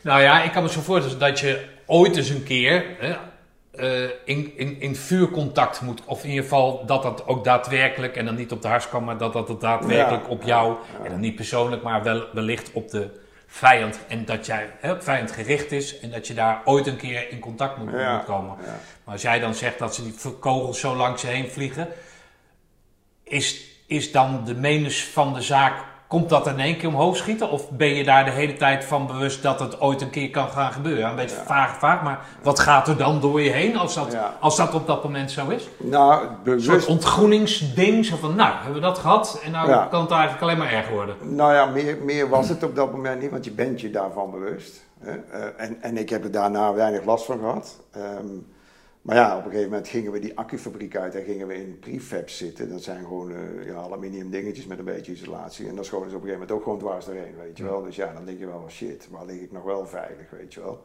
Maar ja, ik heb gewoon altijd geluk gehad. Ik eh, een paar keer in Oerazan gezeten en een paar keer eh, vanuit de functie korte bezoekjes naar Irak en zo. Dan ging ik op patrouille en ik roep altijd, als er niks moet gebeuren, Eh, als je veilig bent, moet je met mij op pad gaan. Want ik, ik heb nooit heftige vuurgevechten meegemaakt. Ja, eh, weet je wel, dan stond ik op een OP en dan eh, werd er wel beschoten, maar zonder gewonden of wat dan ook. En daar ook. Ik bedoel, eh, dus, dus ik kan geen spannende verhalen Nee, ophalen, maar ik je bedoel meer van hoe- Ja. wat dat dan met je doet. Ja, nou ja, weet je wat ik al zei? Ik, daar was ik wel nuchter in. Ik had Ja, zoiets van, nou ja, dat hoort erbij. En shit, weet je wel, zo gaat het dus in het echt. Ja. ja, zo gaat het dus in het echt. Ja. Ja. Ja. Wat ik dus als burger niet snapte, was toen, ik weet het, daar heel slecht, maar er gingen op een gegeven moment vier F-16's gingen er weg naar Joegoslavië of zo. En dan werd dan afscheid genomen van, en dan zag je al dat grondpersoneel, helemaal niks ten nadele van die mensen, maar die zag je huilen en ik weet het allemaal niet. En dan dacht ik van ja, Ja. Hoezo? Ja, je tekent om ambtenaar te zijn, om een fijn leven te hebben. Veilig leven, om het zo maar te zeggen. Ja, Ja. dat je dan een keer uitgezonden wordt. Ja, dat stond misschien niet in jouw handleiding, maar dat had je kunnen weten. Dus wees nou ook een kerel dan. Zeker als het eh, NOS-journaal erbij is. Ja. Maar hè, dat, dat vond ik een heel... Ja, de contrast vond ik zo groot. Ja, ja, maar ja, goed, eh, relativerend is dat natuurlijk voor iedereen anders. Tuurlijk. En, Nee, eh, natuurlijk. voor ons ook, want ik Ja. bedoel, als je nu naar de luchtmacht kijkt, en ik werk nu af en toe voor de luchtmacht, eh, daar zie je dat dat een gegeven voor hen is. Daar Ja. is uitzending, sterker nog, die zijn over het algemeen heel vaak weg. En nu is het weer even wat rustiger. Maar daar waar de landmacht pieken heeft en soms weer maar mondjesmaat uitgezonden wordt, die F-16's zijn heel vaak weg. Ja, nee, maar het was wellicht ook de eerste keer Ja. dat het gebeurde. Ja, dus dat, vandaar dat het zo hoog Ja. eh, in het nieuws stond. Of hè, vrij groot in het nieuws werd gebracht. Maar niks daarvan. Alleen dat was dan als burger. Dat denk ik van, hé, hey, hoe, hoe, hoe zit dat? Hè? Hoe kan je dat nou... Maar goed, als jij zegt dat, dat je dan in één keer beseft, ja, het is menens. Dan kan ik me daar... Nou, het- ben ik altijd benieuwd hoe dat, dan, hoe dat dan gaat. En of je daarvan schrikt. Of je daar bang voor wordt. Als jij zegt, zoals die ene kerel die dan door die corporaal in een soort freeze gaat, weet je wel. Ja. Of jij dan beseft, ja, ik kan natuurlijk wel heel stoer zijn. Maar als je dan bevriest, weet je wel, dan heb je een probleem natuurlijk. Want dan kan het alleen maar erg worden. Maar als jij dat als gegeven aanneemt, kan ik me zo voorstellen. Nou, denk, nou, Nee, dat heb ik al een paar keer meegemaakt, ook in Oersgan wel, weet je wel. En dan, ja, ik zeg wel, ik heb nooit in echte dikke vuurgevechten of zo gezeten, maar wel dat we beschoten werden op, het- tijdens een patrouille, weet je wel. En dan, eh, ja, dan merkte ik dat, dat, daar bleef ik wel rustig om. ja, nou, dat Dus is toch wel lekker, eh, lekker ja. Zekerheidje. ja, maar ja, goed, weet je. Je weet nooit hoe je het de volgende keer gaat. Nee, maar je bent wel eens bang, want Ja. je weet ook gewoon dat, ja, als je hem hoort, dan kan hij ook net even iets dichterbij zijn Ja. gekomen. En dan had hij je wel gehad, weet je wel. En zeker als je ziet dat anderen wel eh, de sigaar zijn. Dat, dat hebben we helaas heel vaak meegemaakt in Oersgan natuurlijk. Ja. Dus, ja. Maar goed, jij komt terug uit Srebrenica. Ja. Dan, eh, dan komen de eerste medailles. Ja, een heel ander onderwerp. Maar Ja. dan komen de eerste medailles op je, op je, op je hoe noem je dat? Op je borst hangen, of niet? Ja, ik denk het wel. Ja, ik had misschien NSF of zo. Of Ja, natuurlijk. Of. MLV brons. Ja, maar weet dat... eh, dat Nou. nee, dat had ik namelijk. ik kon namelijk niet zwemmen. Maar eh, hoe heet dat? Eh, word je dan, voel je dan meer militair worden? Nee, ik denk het niet. Ik denk wel dat het fijn is omdat je je zelfvertrouwen neemt wel toe. Maar ik voel me niet meer militair. Hè? Maar ik wist wel dat ik kon functioneren. En eh, ja, weet je, je loopt er niet mee te koop, want ik vind dat ook geen prestatie. Dat is namelijk wat je altijd moet willen. Ik denk als je, als je dat niet wil, dan hoor je niet thuis in die organisatie. En we hebben toen, hè, wat jij ook zei, eh, we hebben toen wel zo'n moment gehad eh, dat er heel veel protesten kwamen van mensen die wilden niet weg. Want die realiseerden zich van shit, weet je wel, eh, je moet het ook voor het gaan doen. En dan loop ik gevaar. Ja, dat klopt.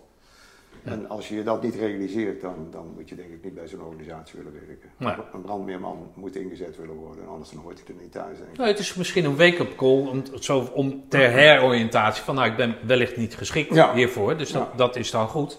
Alleen waar het om gaat is, en daar heb ik Bert Thijssen toen eh, over geïnterviewd, die Mm. werd daar een soort geïrriteerd over, hè, want die was in Libanon geweest. Ja. Voor, voor hoe is dat nou, als jij dan terugkomt, je hebt dan zo'n medaille, die heb je natuurlijk niet elke dag op, Ja. maar gaan mensen jou dan consulteren van, goh, hoe is dat dan in het echi? Ja. Eh, kan je mij eens vertellen wat, wat, wat nou, ben je bang? Of, Ja. of weet je wel, joh, eh, ik had nooit die medaille op. Eén, zei hij niet, maar daar kwam het eigenlijk op neer. En twee, ja, dat vind ik helemaal niet belangrijk. Ja, dat zal bij jij niet belangrijk, maar ik, ik, hoe was dat bij jou? Ja, ja, andere mensen praten daar natuurlijk wel over, stellen wel vragen. Maar het is heel moeilijk om daar een beeld voor te schetsen. Want ja, goed, je hebt wel wat tv-beelden. En eh, nou, voor mij was er wel veel veranderd. Ik had wel zoiets, eh, vaktechnisch niet. Maar ik riep toen altijd, eh, beter kon ik het niet verwoorden, de ver van mijn bedshow bestaat voor mij niet meer. Ik had echt gewoon een naïeve, nou ja, niet de gedachte, want ik wist donders goed dat anders was, maar stond er niet bij stil. Ja, wat er ergens anders aan de hand was, ik zag het nieuws en dan dacht ik, ja prima, wat, wat rot voor die mensen. Dat realiseerde ik me echt hoor.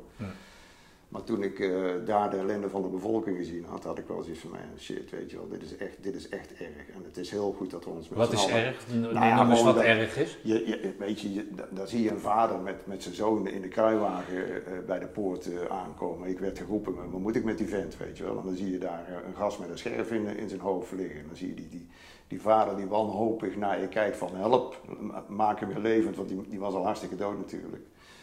Ehm, dat soort dingen. eh, dat je kleine kinderen met de OK-doeken die wij weggooiden eh, om de voeten ziet lopen, want dat was het enige schoeisel, hadden ze niet meer.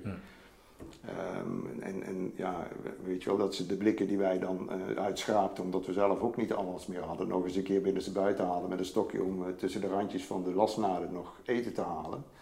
Ja, je ziet veel armoede, doden, eh, whatever, weet je wel. Dus, dus dat verandert je, je blik op de wereld wel, absoluut.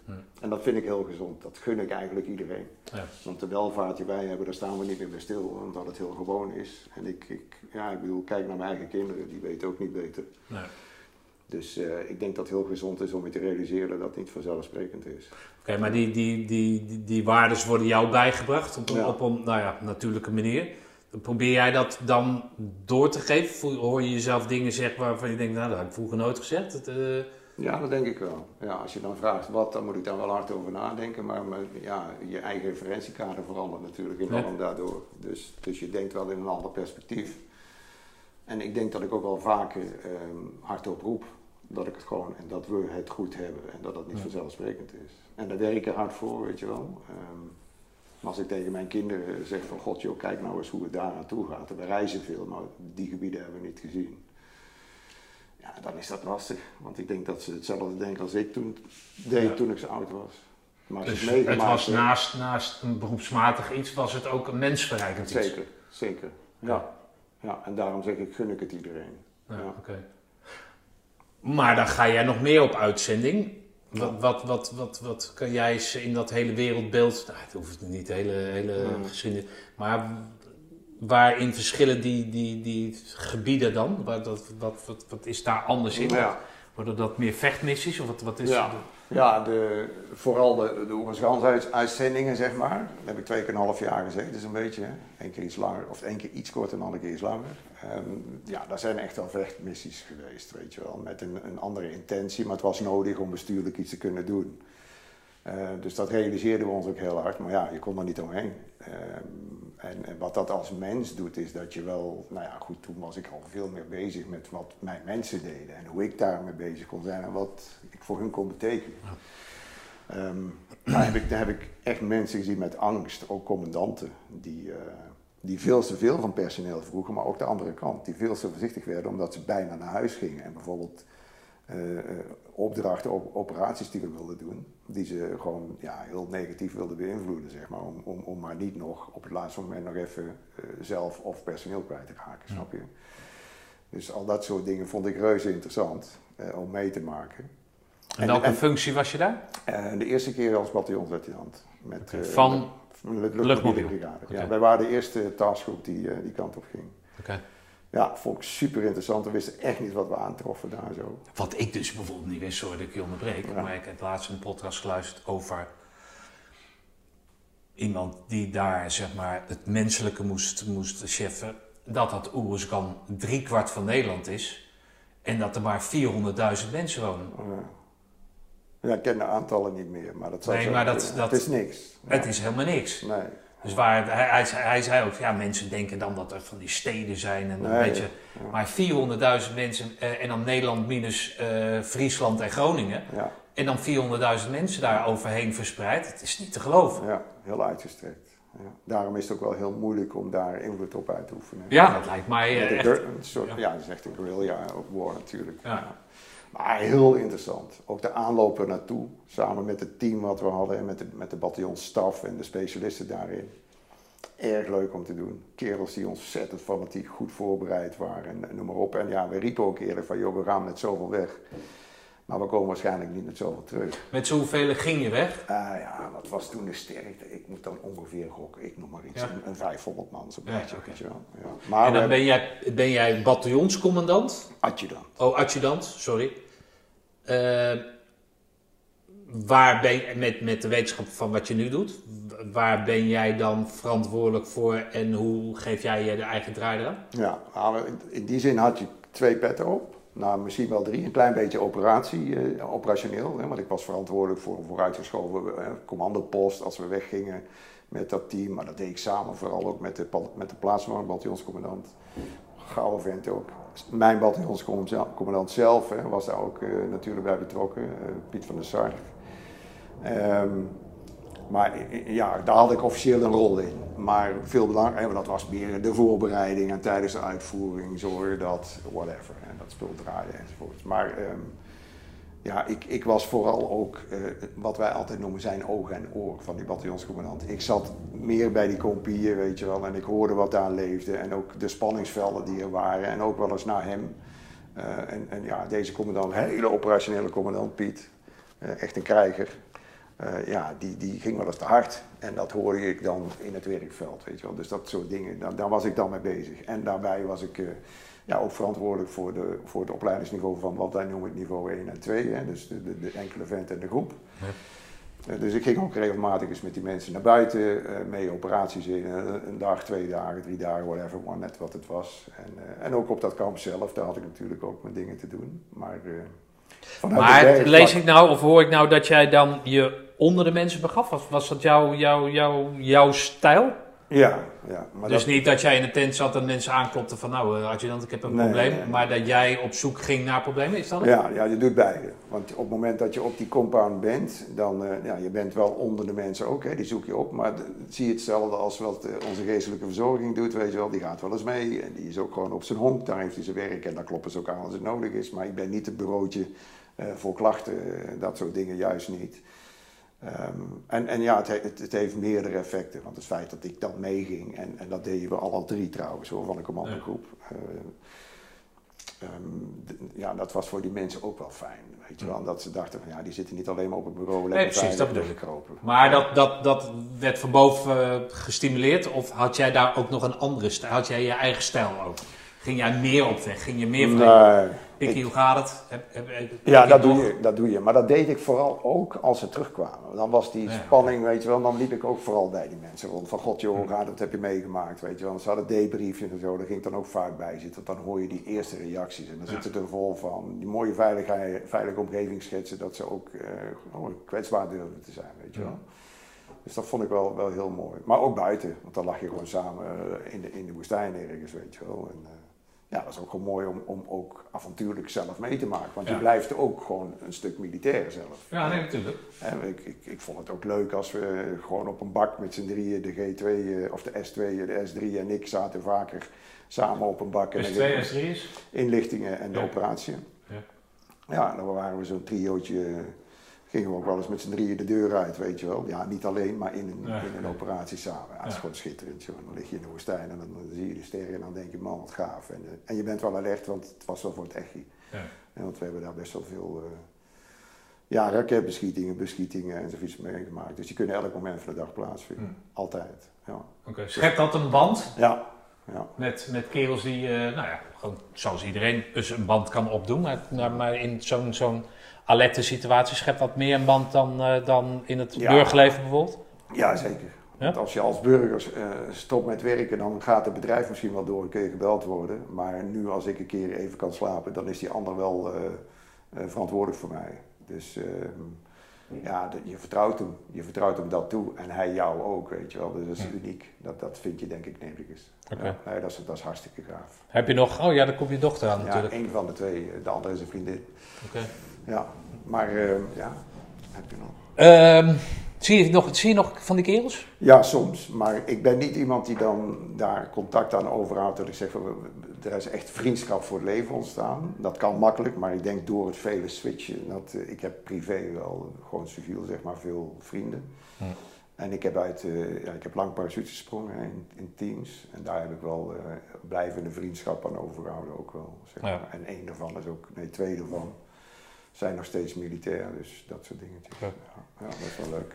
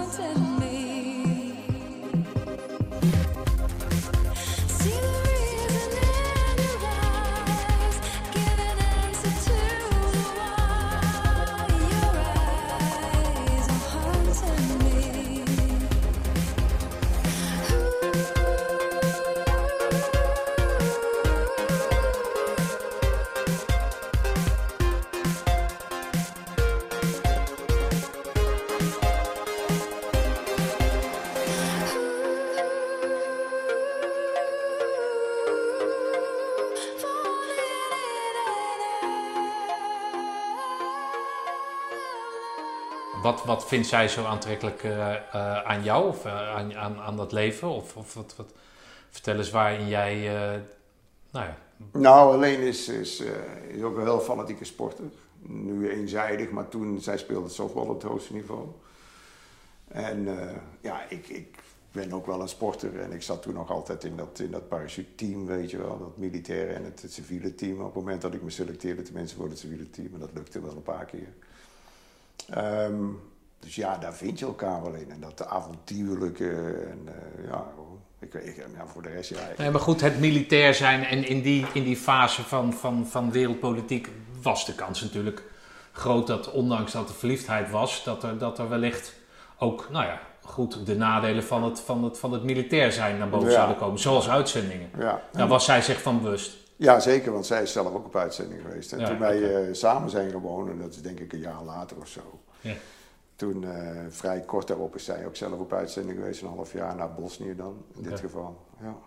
Dus ja, goed, weet je, dat, dat is een gegeven. Daar zijn we alle twee heel nuchter in. Zij werkt nu als arts in het ziekenhuis hier in Uden. En eh, nou ja, goed, weet je, dat, dat brengt verplichtingen met, je mee- met Ja. zich mee. En eh, dat, daar zijn wij heel simpel in. Ik denk door mijn werk en, eh, zij door haar werk. Dat is, Ja, dat is dus dat matchte gewoon, op alle vlakken. Ja, dat is, dat is nooit een discussie geweest. En ik, kan me nog herinneren dat ik, toen ik afscheid nam als je dan. Toen eh, hadden we dus inmiddels twee kinderen.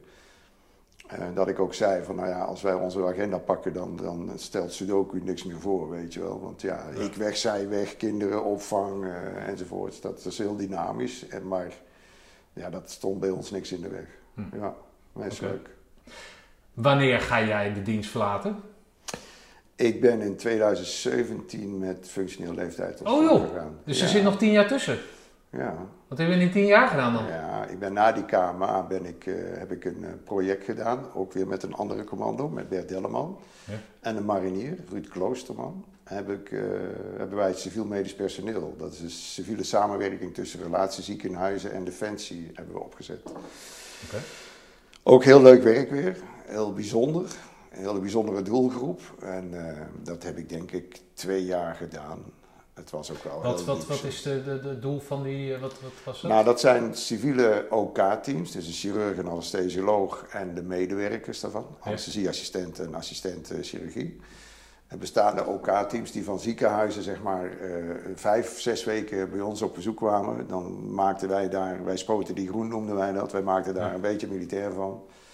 Ehm, en dan waren ze klaar om mee op uitzending te gaan. En op het moment dat, eh, dat is wel leuk, want toen ik naar Afghanistan ging die keren, kwam ik iedere keer van die mensen tegen, oud-leerlingen. Dat zijn vrijwilligers dan. Dat zijn vrijwilligers. Ja, Defensie eh, die, die plaatst dan ook personeel in de ziekenhuizen bij hun. Zo is die uitwisseling. Ah, mooi. Ja, de wederkerigheid zoals dat zo mooi heet. En ehm, ja, dat zijn natuurlijk vakmensen. Die staan normaal Ja. gewoon elke dag te snijden. En dan doen ze dat eh, voor collega's. En het gave is dat eh, hè, op de rol 2 staan die dan. Hè, dat is een, iets meer dan, een, dan een gewoon de huisarts, zeg maar. Hè, maar Ja. eerst ook eh, een niveau waar je OK-capaciteit hebt. Ehm, en ook hoger trouwens, in de, in de keten worden ze wel weer ingezet. Ehm, maar dat waren mensen die, die kwamen voor een collega de bed uit als er iets gebeurd was, s s'nachts, weet je wel. En niet voor een patiënt. En dat Ja. was zo gaaf dat je dat meemaakte als je op die case zat. Want we hebben natuurlijk heel veel, ook doden, maar vooral veel slachtoffers, gewonden gehad. Ja. Ja, het, al, stonden ze drie dagen achter elkaar. Wat eh, is een, te eh, wat is een motivatie van iemand eh, die hier gewoon veilig, of ja, veilig, of relatieve veiligheid natuurlijk, eh, kan, kan werken om naar zo'n eh, brandhaard te gaan? Nou, als je je voorstelt, wij hebben een rondje gemaakt bij alle OK's. Ze mochten ook op een OK meelopen waar we mee samen gingen werken. Dat is wel fijn, dus ik begrijp het vak van Helene ook veel meer. Ja. Ehm, ik, ik zou dat niet kunnen doen. Ik vind het vak aan zich heel erg leuk. Ik zou zo chirurg kunnen worden, denk ik. Dan denk ik aan traumachirurgie, omdat die diversiteit die je dan onder handen krijgt, of eh, onder ogen krijgt, heel mooi is. Maar je zit elke keer op zo'nzelfde hok. Ja, dat, ik zou daar gek van worden. En ik kan me voorstellen dat zij een klein beetje gek worden. En op het moment dat, eh, dat ze dat kunnen ontvluchten en een keer iets anders doen, met ook een ander aanbod aan gewonden enzovoorts. Eh, Ja, zij, zij dat- verrijken zichzelf ja, natuurlijk. zeker. Ja, oké. zijn ook avonturen. Ik weet Ja. niet of je eh, op Kandahar in ons geval, daar zat, zat de rol 3. Dat is dus echt een grote chirurgische capaciteit met heel veel specialiteiten in huis. Daar waren zij vaak ook aan de slag. Ja, daar krijg je wat eh, onder ogen natuurlijk. Oké. Komt echt een hoop... En dat zijn echt mensen, er wordt een verzoek ingediend of jullie gaan daar werven of zo, langs al die OK's. Steken een, een, een, een, een verhaal af en daar steken mensen hun hand op dan? Nee, nee, zo is dat niet gegaan. Er is een speciaal team voor binnen Defensie die dat gedaan heeft. Hè. Die relatie, want daar zit ook een grote centenkwestie aan vast enzovoorts. En daar, daar wist ik geen eens het kleine van, of het fijne van. Eh, maar wij hadden de verantwoording om ze op te leiden. Ja. Oké. Dus ik ben dat is wel mooi, want eh, joh, dat heb ik gedaan, denk ik, eh, eind jaar, ja, net 2008, 2009, zoiets rond die koers. Ehm, en ik ben eh, een paar weken geleden op het afscheid geweest, FLO, van een van die leerlingen. Een Oh, leuk. assistent die de dienst uitging. En eh, die had mij uitgenodigd, weet je wel. Dat is wel leuk. En dan Oh, zie je leuk. al die mensen weer. Ja. Dan zie je ook weer heel veel van die jonge mensen die dat nu doen. Ja, die ken ik natuurlijk helemaal niet meer. Nee. Maar wel een heel echte band, want eh, ja, voor hun is dat natuurlijk een, een enorme openbaring van God. Ja. en, en, en ja, ook Maar worden zij dan ook militair ja, op dat moment? Op dat moment worden zij Ah, gewoon... oké. als- ja, krijgen ook gewoon een rang. Hè. De assistenten worden luitenant, eerste luitenant. En de chirurgen, ik geloof in het begin overste en daarna kolonel of zo. Oh. Afhankelijk van hun specialist. Oké, Ja. grappig. Ja, kun je beter niet doen misschien, omdat, ja, weet je wel... Het, ik, ik zeg al, ik ben al blij als je eh, met dat wapen een grote gevaar voor een ander bent dan voor jezelf. Eh, want dat was natuurlijk de uitdaging. Want Ja. in vijf weken tijd, moesten van alles. En we waren eigenlijk veel meer bezig met beeldvorming. Snap je wat voor Ja, mensen omheen Ja. En wat jouw verantwoording dan kan zijn. En zo. Ja. Ja. Nou, maar knap dat mensen dat, dat aandurven. Ja. ja, respect hoor. Ja. Zeker, want eh, die maken wat mee. En waarom hebben ze jou daarvoor gekozen dan? Omdat jij een relatie had met een, met een arts? Mm, dat zou kunnen, dat weet ik eigenlijk niet. Ik denk het niet, maar dat zou wel, het was wat makkelijker. En Bert was in die tijd eh, getrouwd met een, eh, eh, iemand die, eh, eh, wat was die ook alweer? Ja, zat ook iets in de medische wereld als Ja. assistent iets. Dus dat, dat, ja, ik denk dat het wel geholpen heeft. Wij Ja. snapten wel het, het, Het leven het van- leven van- van, ja. precies. Ja. Ja, maar wat, dat sloot naadloos aan op eh, ja, waar onze interesses lagen. Zeg maar. Gewoon nieuwe mensen, nieuw project opzetten. En zo. Ja. Dat later nog een keer, een paar keer mogen doen. Dat is echt hartstikke leuk. Ja. En dan? Ehm, nou, daar vandaan ben ik naar, eh, ja, omdat dat gevraagd, ik wilde, ik was er na twee jaar wel klaar mee. Het was heel luxe. We gingen met die klasse ook naar Curaçao. Dan zat je daar gewoon eh, in een bivak, weet je wel. eh, dat was heel primitief. Maar ja, weet je, ik miste wel het operationeel een beetje. En toen ben ik eh, als liaison voor het luchtmobiel officieel, maar ook voor het KCT, ben ik naar de, de luchtmacht gegaan. Om de coördinatie en de inzet van de, van de heli's zeg maar, te coördineren. Dat was heel leuk. Ja, op Gilserijen. Dus eh, met oefeningen. En jij was al met dat luchtmobiel en die helis, Ja. dat, daar was je al bij betrokken? Ja, precies. Vanuit Dus dat was- vakgebied eh, had ik de kennis daar ook wel van voor. En dat heb ik eh, een paar jaar gedaan. En toen ben ik vanuit die functie gevraagd om bataljonsadjudant te worden. Hm. En toen kwam ik dus weer terug bij het 12e bataljon, waar ik ook CSM ben geweest. Oké. Ja. Oh, dat andere was CSM, ja. Ja. Dus ik moet even de tijden even in de gaten Nou, houden. maakt op zich niet zoveel uit. Maar de- de- wanneer ben jij, hè, dus Jan Swillens die, die, die, die zegt tegen jou, ga naar die KMA, ga je verbreden. Nou, niet zozeer voor de camera, maar omdat er rustige plaatsing Nee, is. met precies. Maar dan had je ook tijd voor andere dingen. Toen ben Ja. je gaan studeren, toch? Begrijp ja, ik? ja, daar was ik mee bezig, maar daar heb ik daar met name gedaan. Toen heb Ja, ik eh, communicatie public relations gedaan. Oké. Waarom heb je die toen... ja dat vond ik interessant. Ah. Ja, en ook wel, want ik merk in het werk wat ik eh, daarna gedaan heb en, en nog wat meer opleidingen die ik gedaan heb, dat vooral in die public relation opleiding, eh, dat dat ook heel veel gaat over analyse, weet je wel. En, en hoe kun je nou doelgroepen beïnvloeden, weet je wel. Dus het heeft wel met elkaar te maken. Ja, vond ik wel interessant. Ik heb er overigens niks mee mee gedaan. Toen ik daar zat werd me ook aangeboden om eh, officiersopleiding eh, te gaan doen. Maar dat heb ik bewust niet gedaan, want ik, ik vond het zo prima. Ik, ik ben echt een hands-on man en anders dan moest ik beleidsachtige dingen misschien gaan doen. Dus daar heb ik voor bedankt. Ja. Ja, dat zijn wel meer mensen. Maar kan je niet gewoon officier worden en, en gewoon rangen eh, tegenhouden? Zo van, eh, ik heb geen zin om op het bureau te zitten. Laat mij maar gewoon lekker kapitein blijven.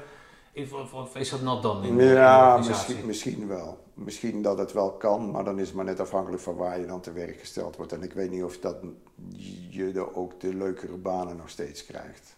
Ah, Want ik denk, ik denk zeker in de onderbouw van de officieren, da- da- daar liggen denk ik de mooiste banen in mijn beleving dan. Hè, als, als pelotonscommandant, als kompiescommandant, eh, dat soort dingetjes meer. Ehm, ja, die kun je ook maar één keer doen. Die mag je niet twee keer doen. Nee, oké. En, eh, en als jij aangeeft dat je geen ambitie hebt om door te gaan, dan krijg je die al helemaal niet. Nou ja, misschien moet je daar dan weer net je mond over houden. Ja, het is, ja er wordt er natuurlijk gewoon een, het in je geïnvesteerd. Dus er wordt een pad voor je geëffend. Of in ieder geval hè, gebaand. En dan Ja. heb jij dat wellicht maar te volgen of zo. Ja. Oké. Maar jij gaat dus nog verder studeren. Wanneer, wanneer neemt dat zijn aanvang? Ehm, moet ik Hoe ga je in die laatste jaren sowieso met, met jouw carrière om? Hoe, hoe, hoe, hoe zie je dat dan? Ja, ik, ik heb de carrière nooit vooropgesteld, want dat vond Nou ik ja, helemaal loopbaan. niet interessant. Nou, ook niet. Maar Nou. ik, ik wilde gewoon leuke functies doen. En ehm, toen ik dus bij die THG zat, ben ik eh, door THG is? tactische helikoptergroep, het Ja. tegenwoordig anders, ehm, ben ik gevraagd om bataljonsadjudant te worden bij Luchtmobiel. En eh, ja, dat vond ik gaaf. Ik denk, ja, dat wil ik wel doen. Dus eh, nou ja, dat is eigenlijk wel een hele mooie periode geweest, ook weer eh, in, in, in mijn loopbaan, zeg maar, waar ik ongeveer vier jaar bezig ben geweest. En dat, ja, dat was in het begin, eh, we gaan wel ergens ingezet worden, we worden niet ingezet en daar draait het voor ons om. En vooral met mijn tweede commandant die ik daar had, ik ben begonnen met eentje en daarna heeft de andere het overgenomen. Ja, Piet van der Sauer was dat, ja, dat is een echt operationele vent, weet je wel. Dus die wilde ook op de deur uit met die handel. En toen eh, uiteindelijk mochten wij dan de eerste bellengroep zijn voor uh, Oegersgan. En eh, ja, dat is gewoon heel gaaf geweest om dat mee te maken. De aanloop er naartoe, hele mooie oefeningen ook gedraaid, ook daarna nog. En eh, ja, dat was gewoon gaaf. Ja. En toen ben ik, ehm, als dat je vraag is, dat weet ik niet. Maar de, de volgende job ben ik eh, terechtgekomen waar ik eigenlijk wel... wat- Hij neemt het gewoon over. Ja, hè? Ja, nou ja, oké. Ja, nou, stel maar een vraag, dan Nee. ben je ook... Nee, maar de volgende job was? Eh, toen ben ik eh, hoofdinstructeur geworden bij de SLO. En dat staat voor Schoolleiding Geven en Opleidingskunde. En daar kwam ik eigenlijk weer in mijn element eh, van wat ik eigenlijk ook wel heel leuk heb. Waar mijn passie wel ligt als we het hebben over leiderschap en, en, en management en, en dat soort dingen. Didactische ook wel. Ehm, ja, en daar heb ik eh, een paar jaar mogen werken. Dat vond ik echt heel leuk. En vanuit die functie ben ik eh, voor de tweede keer uitgezonden geweest dan met, als taskforce als, adjudant naast Tom Middendorp, de commandant toen. En die Ja. was toen net generaal. Ja, dat is ook een prachtige periode geweest. Ja, dat moet je even vertellen, want dan, Ja. nou, daar skip je een soort overheen. Maar dat komt omdat je mij de vraag niet laat stellen. Dan ga je Ja, zelf de regie in handen nemen. Dan, sorry. Nee, maar dat is een heel mooi verhaal. Want wat ik daar zo mooi aan vind, is dat jij dus eh, kennelijk in staat bent gevraagd te worden voor een functie die redelijk cruciaal is, toch? Binnen, binnen, binnen, het hele, binnen de hele organisatie daar. Als je hem goed invult wel. Ja, Ja, ja. nee, daar ga ik dan vanuit. ja. nou ja, weet je, de collega's... dus Middendorp, hè, die gaat naar Afghanistan. Ja, Wordt daar, wat wordt hij daar? de commandant van de taskforce daar. Ja, dus dat is, hoeveel, daar, hoeveel mensen zijn dat? Eh, een paar duizend. Een paar duizend? Ja, internationaal. Hè. Ja. En daar heeft hij een rechterhand voor nodig. Ja, ja, en die rechterhand is meer in, in, eh, op het niveau waarin wij werkzaam zijn. Hè, dus Ja. adviseur, maar vooral tot en met het niveau eh, dat we kijken in de eenheden, officieren, onderofficieren eh, en de manschappen heel breed. Operationeel minder. Daar vraagt hij natuurlijk ook al om van Godrien, eh, zeker omdat ik er al een keer gezeten had. Hoe zie jij dat? In de aanloop ernaartoe, in de opwerkperiode, hebben we daar heel veel aan gehad, denk ik. Aan de ervaring die niet ik alleen, maar een aantal van die Ja. mensen meebrachten. Eh, maar in, het, in de operatie aan zich was ik vooral ook weer die ogen en oren voor hem, zeg maar. Ja, oké. Maar hoe kom jij dan met zo'n middendorp eh, in aanraking? Ja, ik word gevraagd door eh, de landmachtstaf, hè, door de commandant. Door wie word jij, waarom word jij gevraagd? Ehm, omdat we een, we hadden toen niveau 1, 2 en 3 stafadjudanten. Dus als je bataljonsadjudant werd, dan was je niveau 1 stafadjudant. Dat is nu omgedraaid, dat is nu 3 geworden Ja. en 1 is het hoogste. En de functie bij de schoolleidinggever en opleidingskunde die ik eh, vervulde, dat was een niveau 2 stoel. Ja. Eh, en de functie in eh Oersgan bij de TFU, bij de Taskforce Oersgan. En dat was een niveau 2 functie. Dus allemaal zo gekoppeld. Naast de generaal zit een niveau 2 functionaris. Tegenwoordig is dat ook weer opgewaardeerd naar een niveau 1, het hoogste niveau. Ehm, ja, en die hadden we niet zoveel. Dus we gingen rondkijken wie dat... Nou, dat deed ik niet, maar dat deed de landmachtadjudant. Die Ja. ging rondkijken wie komt daar dan in aanmerking. En, en, en overigens hadden we toen net dit huis gekocht. Nou, dat was een bouwval. En je kon hier echt zo naar binnen wandelen, want er zat gewoon plastic in de deuren, eh, geplakt in plaats van eruit. En eh, ja, ik had, zat hier met mijn vrouw met twee jonge kinderen en ik werd gebeld door eh, de toenmalige landmachtadjudant André Odekirch. En hij zei, Rien, ga je weer uitzenden. En ik, ik, ik, ik kon mijn oren niet geloven. Ik zeg, joh, ik heb het zand nog in mijn schoenen zitten. Hoezo dan? Want we hebben nog, ik noem maar iets, tien andere niveau 2 stafadjudanten. Dus zij zegt, ja, in mijn planning en, en degene die daarvoor geschikt zijn. Want ja, het is wel makkelijk als je een, een, een infanteristachtig iemand hebt. En geen noodzaak overigens hoor. En dat is later ook wel gebleken. Maar eh, hij zegt, ja, dan, dan kom ik toch bij jou nu uit. Ik zeg, ja, André, doe me één plezier. Ehm, ik zeg, geef me even wat rust. En niet zozeer voor mezelf, maar vooral om hier mijn gezin straks veilig achter te laten. Dus dat hebben ze gerespecteerd. En heb ik één lichting overgeslagen. Ehm, en ben ik dus na een half jaar pas weggegaan eh, met, met onder andere Tom Middendorp. En dan word je samengevoegd met de staf die je creëert. We hadden... eh, Maar goed, sorry dat ik je onderbreek. Ja. Maar dat betekent dus dat je een half jaar de tijd hebt om hier de boel te beveiligen, om het zo maar te zeggen. ja, zo kun je het wel stellen, ja. Ja, Dus dat was, en dat zwembad graven, nee. ja dat hadden we toen nog niet. Nee. Ja. Maar dat was hier zorgen dat er, dus er zat druk op. Leefbaar, ja. Ja, maar dat leef- had ik in Os ook al meegemaakt toen ik daar met Ja, oké, maar nu heb je en de vrouw van je leven. Ja. En Natuurlijk, twee je ex was ook de vrouw van je leven, maar dit was de vrouw van je leven. Twee jonge kinderen. Ja. En godverdomme, ik heb dan zo'n baan waar ik dan... En dan wordt er ook nog bepaalde druk op gelegd, want het, je wordt wel in je... Op je eer wordt er ge- getoetst, toch? Zo van, wij hebben jou nodig. Ja, nou, dat is, dat is fijn. Hè? Dat is heel fijn, wel, maar als je hier dan een bouwval achterlaat, dan... Ja. Of niet? Ja, precies. En, dan, en dat is iets wat je leert als je een relatie achterlaat. Hè? Eh, dat voor mij, het wel op dat moment, die beslissing was voor mij, oké Rien, wel nuchter zijn, het is werk. En dat is heel moeilijk. Want in hart en nieren, en dat blijf je, ben je gewoon militair. Anders doe je dat werk niet en zeker niet zo lang en met zoveel passie. Dus om dan aan de bel te trekken en te zeggen, joh, ik ben geen sociaal geval, maar kijk even mee, weet je wel. Ik hoop dat je het respect op kunt brengen voor wat ik nu gedaan heb. Eh, geef me even zes maanden adem, dat ik inderdaad gewoon letterlijk hier in plaats van eh, een, een pur afgekit kozijn in Tempex, zo, zo trof ik het aan en zo kochten we het. Eh, Dat ik daar even een muurtje kan bouwen en daar een gewoon kozijn in kan zetten met een slot erop, weet je wel. Dus je hebt hier de tyfus gewerkt, dat half ja, jaar. Ja, ja, best wel. Oké. Ja, en toen was het nog lang niet af, maar was wel veilig. Toen kon ik bij de oké. ruststart weg. En heb ik een prachtige tijd gehad met een schitterend team. Ja. Hoe gaat dat dan met zo'n met zo'n middendorp? Hoe, hoe, hoe, hoe, hoe, level je, of hoe, sluit dat aan? Sluit dat aan? De- de- Nou, dat sluit aan op Is menselijk dat vlak. maatjesding? Of is, is dat, want je zit toch niet in een kazerne? Of dat is gewoon... Nou, wij werden samengevoegd. Hè. Je werkt drie maanden op. We werden in Oosterhout, sa- Oosterhout eh, Oorschot samengevoegd. Voor mij, eh, die kazerne kende ik nog niet. Daar was ik wel eens geweest, maar die hield op. Hij was daar op dat moment commandant. Eh, maar werd van zijn functie gehaald. En zijn plaatsvervanger ging dat overnemen. En eh, ja, dan werd er een apart ge- gebouw geduwd. En daar hebben we, ehm, hebben we ons team samengesteld. Zijn we gaan opwerken, zoals wij dat dan noemen, om een team te worden. En om technisch en tactisch enzovoorts goed genoeg te worden. En dat is, dat is gewoon een prachtige fase geweest. Omdat ik daar ook helemaal in mijn element was om de invloed die ik had, om, Ja. eh, om daar een team van te maken. Maar, maar de samenwerking met Tom Middendorp was, ja, dan moet je als mens passen bij elkaar. En ehm, nou, hij tast dat af natuurlijk, want ik, ik ben gewoon maar een medewerker voor hem. eh, niet meer dan dat. Eh, maar wij, wij voelen elkaar heel fijn aan. En dat is later ook tijdens de missie gewoon altijd wel fijn geweest. Dus, eh, Maar ga je dan een biertje doen of zo? Ga je een keer dronken worden samen? Of Nee, is dat niet belangrijk? nee, dat is helemaal niet belangrijk. Nee? en ik had mijn rol daarin en, en ik deed dat bewust, maar ook wel onbewust. Dat ik gewoon ook mijn, mijn, ja, mijn invloed daarop had. Niet zozeer in die samenwerking met hem, maar vooral met het team ook. Weet je wel? Om je een voorbeeld te geven. Ik, ik, ja, had ik ook bij een. Toen ik CSM was, deed ik dat al. Hadden we gewoon s'morgens vroeg, eh, gingen we of hardlopen als we de tijd hadden met de hele compie. Of we gingen spierversterkende oefeningen doen. Het duurde maar een kwartiertje, 20 minuten. Eh, want anders gingen we toch maar ergens aan de bak koffie hangen, weet je wel. Dus dat deed ik daar ook. En ook, er zaten mensen bij van pluimage X en Y.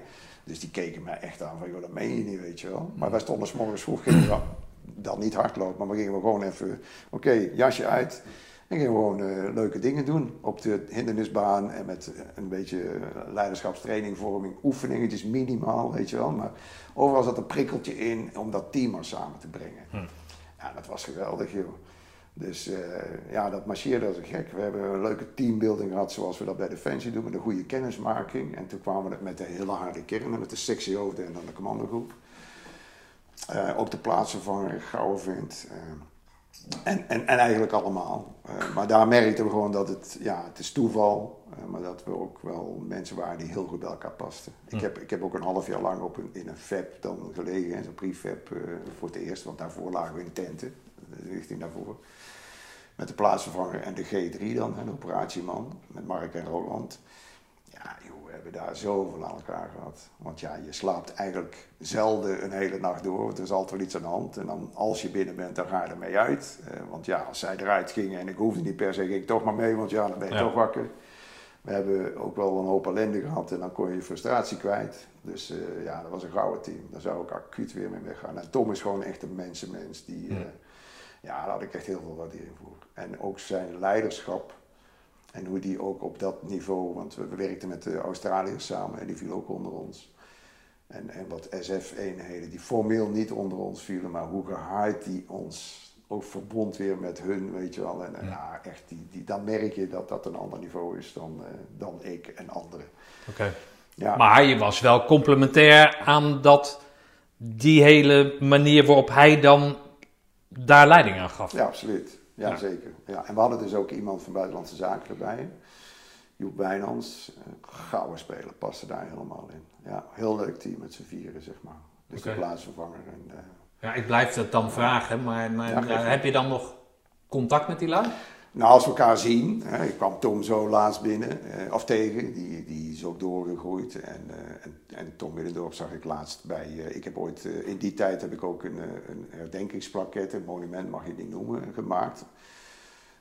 Die staat nu in het, in het museum in, in Soest. Oké. En ehm, Wat in het Militair Museum? ja, Oké.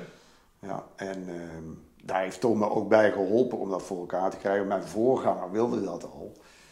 En die, eh, die zei, ja, dat krijg ik niet voor elkaar. Denk, ja, dan moet je tegen mij Wat, niet ter zeggen. ere van wat? herdenking? Nou, hij wilde eigenlijk een, iets hebben, iets tastbaars waar de namen van de gesneuvelden op stonden. Oh zo, ja. ja. Ja, en eh, nou, dat mocht niet en dit en dat. Ik dacht, ja, dat kan niet. Dat, dat is onzin, want ik, ik realiseerde me heel goed wat je daarmee doet. Hè? En hij wilde dat graag op een stilteplaats hebben en daar stond ik anders in. Ik denk, nou, dat wil ik helemaal niet op een stilteplaats hebben. Ik wil A, dat we ze eren. Het kan nooit zo zijn dat, dat jij sneuvelt voor je missie, voor je mensen, voor dit land hier, et cetera.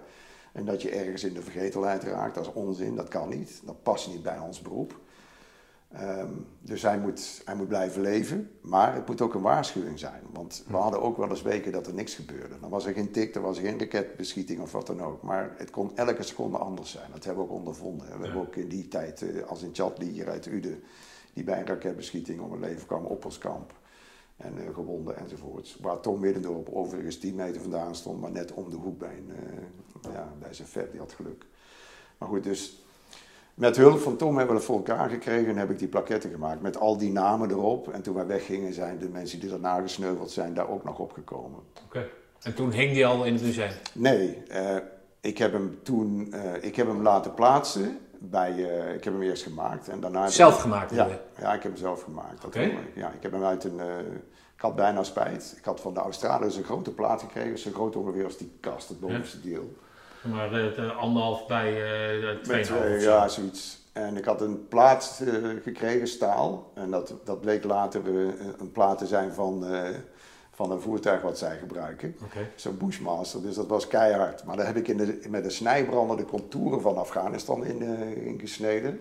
Een gedicht erbij gemaakt, wat sloeg op eh, het feit dat je daar sneuvelt.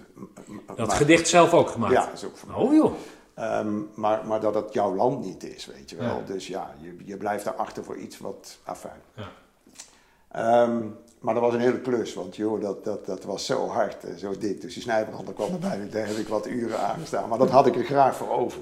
En vanuit Nederland plaatjes laten komen die eh, gegraveerd werden en alles, weet je wel. Een kleinigheidje, maar, maar voor Oh, dat mij- deed je daar Ja, op dienst, of eh, hoe heet dat, eh, to- toen je daar Ja, uitgezonden toen ik daar zat. Oh, toch gewoon in je vrije tijd? ja, die had je nooit of altijd. Nee, maar goed. Hoe je dat inkleedt. Ja, oké. Dat was een soort hobby geworden. Ja, ja, nou ja, hobby, prestige ding wel. Ja. En, eh, maar die heb ik bij de eetzaal bewust laten plaatsen. Op een dikke paal die we gevonden hadden. Want het was gewoon rommelen. En ik, ja, ik hou van klussen. Dus dat was voor mij ook even een lekkere bezigheidje om iets anders te doen.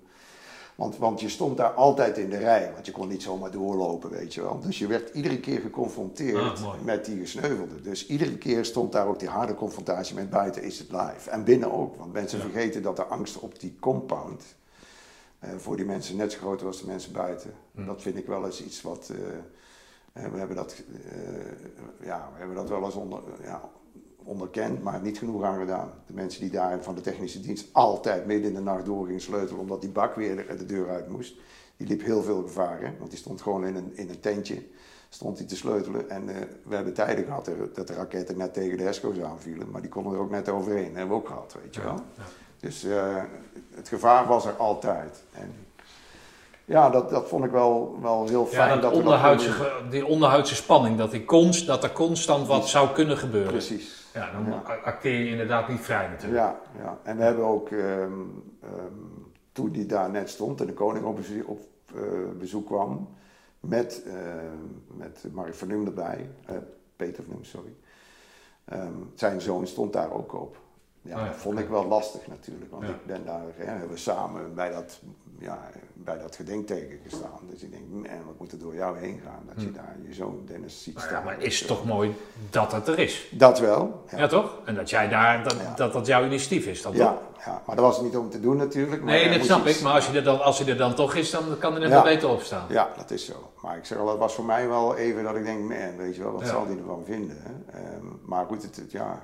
En staat daar gelukkig nu. En, en daar kwamen we erop. Daar ontmoet je Tom dan weer, omdat eh, Marco Kroon ehm, daar iets had met eh, nabestaanden. En die gingen de krans leggen daar. En toen heeft hij mij uitgenodigd om er even iets over te vertellen. En Mooi, was- man. Dat was Tom. Ja. Zodoende. Nou, het is toch mooi dat dat dan, en, en ook, ja, inderdaad, wat jij zegt, je kan hem in een hoekje, maar dan raakt het in de vergetelheid. Ja. En nu ben je in het centrum van, van aandacht voor, van burgers voor het militair zijn in het algemeen, door de eeuwen heen. En daar staat hij dan. Ja. Is toch ja. mooi? Ja, zeker. Ja, en je merkt nu bijvoorbeeld van Kevin van der Rijten, een van onze commando's, de collega's, daar, daar werd daar ook op dat moment even een stuk voorgelegd. Dus Oh, eh, mooi. zijn moeder was er ook en zo, weet je. En voor die mensen is het heel belangrijk. Ja. En daar heb ik het ook voor gedaan ook, hè, dat er iets tastbaars is. Hè? En, eh, want ja, ook toen in de brigade dat je dan bent geweest in, eh, in, eh, in Oorschot, heb ik eh, de gesneuvelde foto's in de, aids, in de gang van het kekgebouw, zoals het heet, waar de eetzaal en alles is.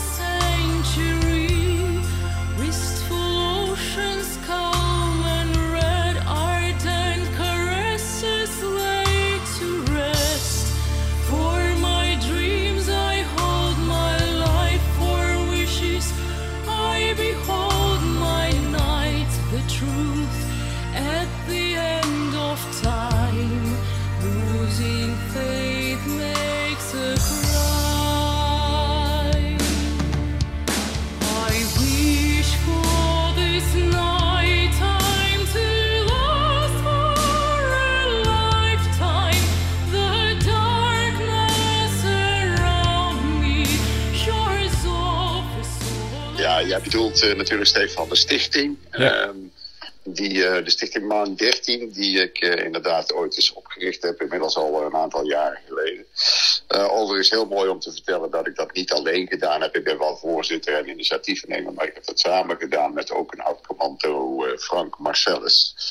Ehm, ja, ja, absoluut. Nou, dat, is, dat heb ik gedaan in de periode dat ik als brigadetje dan bij de 13e brigade werkte.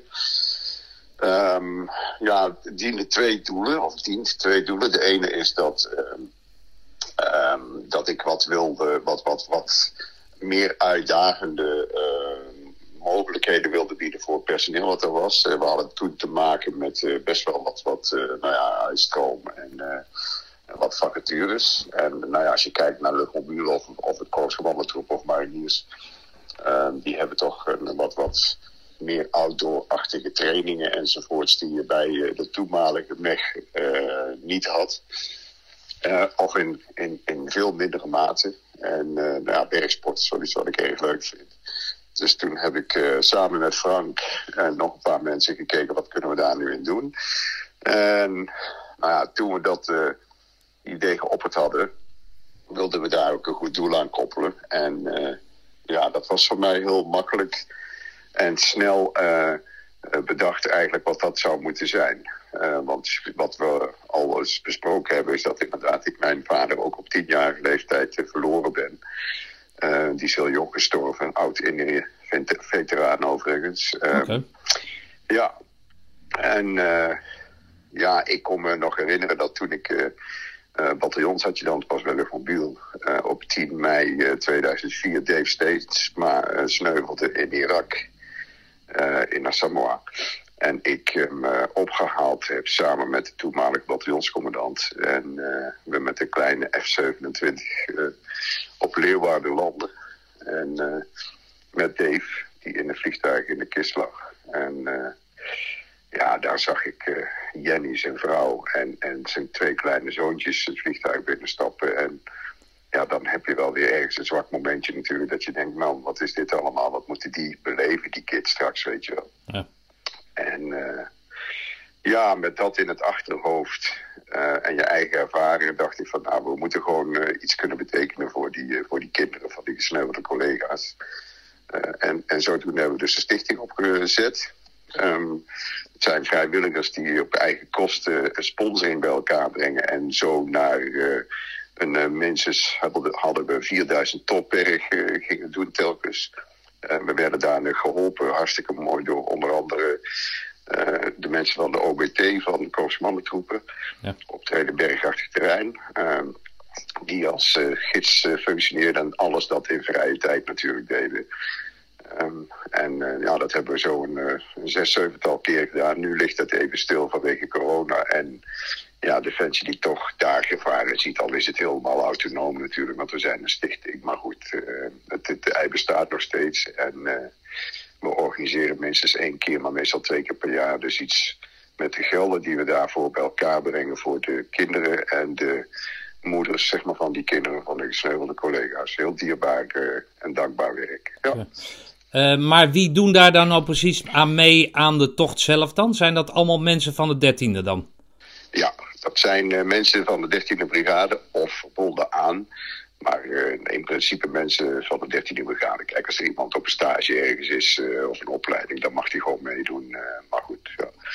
Ja, dat is, ja, dat is een pittige tocht hoor. En nou, voor die mensen vaak ook een, een heel mooi moment om stil te staan bij, eh, bij het feit dat ze dat nog kunnen doen voor, voor de achterban zeg maar, van hun collega's die eh, ja, tijdens operaties het missen eh, het leven gelaten hebben. En daar, ja, daar komen heel emotionele momenten naar boven als we daar op zijn top staan soms. Dus ja, dat dient echt wel een doel. Heel, echt heel, heel mooi om dat te doen. Ja. Hey, en die gelden die jullie bij elkaar brengen, wat, wat, wat organiseer je daar? Waar maak je mensen, nou ja, zo'n, zo'n, die achterblijvers om het zo maar plat te zeggen, waar maak je die dan blij mee? Nou, wat eh, het belangrijkste is dat we ze bij elkaar brengen in een hele, eh, om, ja, een hele ongedwongen sfeer eigenlijk. Hè. Want ze hebben natuurlijk ook de momenten dat er herdenkingen zijn, et cetera. Maar dat is allemaal ge- gestuurd en georganiseerd. En, en wat wij doen is, eh, om een voorbeeld te noemen, eh, de eerste keer toen we dat deden was eh, in een oude burcht hadden we in de Ardennen afgehuurd. En een vriend van mij heeft een restaurant gehad, die, dat is een verschrikkelijke goede kok, die gaat op vrijwillige basis mee. Nou, wij hadden daar alles al gereed gesteld, dus ze konden de mensen ontvangen. En eh, ja, we hebben daar de moeders aan lekker een hapje en een drankje gezet. En die kids die zochten elkaar op, wel diversiteit in leeftijd. En eh, ja, dat, dan gaan de gesprekken ter tafel, weet je wel. En dan komt een goed glas wijn bij, et cetera. En hapjes en drankjes. En we, en we horen daar gewoon hele mooie gesprekken. Tussen die, eh, die, die, die moeders onderling en die kinderen vooral ook, weet je wel. En ik, ik zie de kleinste nog voor me, die, ja, die heeft zijn papa nooit gekend. Ja. En die, ja, die zegt dan, ja, mijn papa die is, die is gestorven in eh, Afghanistan, weet je wel. Vertelt ik tegen dat, ja, maar die van mij ook, weet je wel. En, Ja. en zo beginnen Ja, die kinderen met elkaar ervaringen te delen en belevenissen. En dat is gewoon geweldig. En uh, nou, de dag erop gaan we lekker kajakken met ze of eh, klimmen of whatever. Net wat, eh, ja, wat we in de regio kunnen organiseren. En dat, eh, dat doen we zo dus al een aantal keren. Ja. Is dat, eh, is dat dan ook een, eh, een startpunt van vriendschappen onder die vrouwen onderling dan? Ja, zeker. Ja, als je ziet dat eh, ze hebben nu natuurlijk via appgroepen die ze aangemaakt hebben al veel contact. Maar vooral op het moment dat er weer zoiets staat te gebeuren. Ook dit hebben we nu even niet kunnen doen vanwege COVID. Ja. Maar ehm, ja, dan, dan, eh, dan gaat dat heen en weer. Maar het is, eh, het is gewoon ontzettend goed dat ook die, die, die vrouwen inderdaad gewoon hun, hun beleving, hun gevoelens, et cetera, kunnen delen. Ja, dat is heel dierbaar. We hebben ook eh, eh, Rick Verheij natuurlijk al, als commando eh, en, en gids eh, die ons daar technisch eh, in ondersteunt. Werkt nu zelf ook bij de 13e brigade. Maar zijn vrouw hebben we iedere keer meegenomen om ook eh, iets daarin te kunnen betekenen. Die zit ook in het bestuur. Het is natuurlijk toch altijd fijn eh, ja, voor, bepaalde dingen dat ze daar wat backup hebben. En als we een programma hebben en die moeders die gaan naar de sauna, dan, eh, dan gaat Lilian, de vrouw van Rick, mee. Dat is iets meer gepast dan Frank of ik dat doe natuurlijk. Ja, nee, dat, eh, dat is voor iedereen beter. eh. Ja, daarom. En wij pakken de kids op en wij gaan wel karten of zo, weet je wel. Dus, Hey, als mensen daarvoor eh, willen doneren, waar, waar moeten ze zich dan melden? Of heb je een website? Of hoe, hoe zit dat?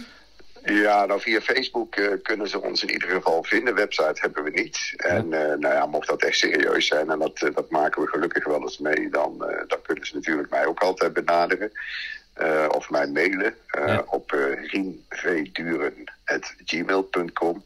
En eh, waar nodig kunnen we er ook iets voor terug doen. En we hebben dat alles voorgesteld. Eh, ja, je kent mijn werk, eh, teambuildings en zo. eh, dat is ook eh, ons werk. En, en de sport eh, wil daar vrijwillig bij assisteren. Dus er zijn ook mogelijkheden om als een bedrijf of een organisatie zegt van... God joh, eh, dat is geweldig, zo'n initiatief. eh, en we willen iets doen. Nou, wij kunnen ook wel iets terug doen. Maar eh, het feit dat het er is, vinden we het belangrijkst.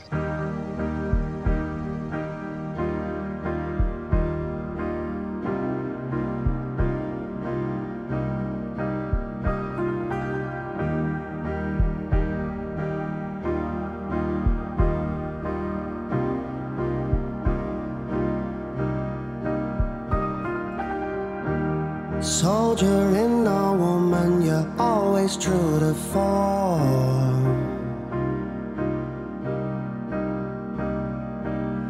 Just keep on pushing your shopping cart through the storm. Most people buy it, but you feel it's one that we can no longer afford. You stop believing in our story. You say it's way too short.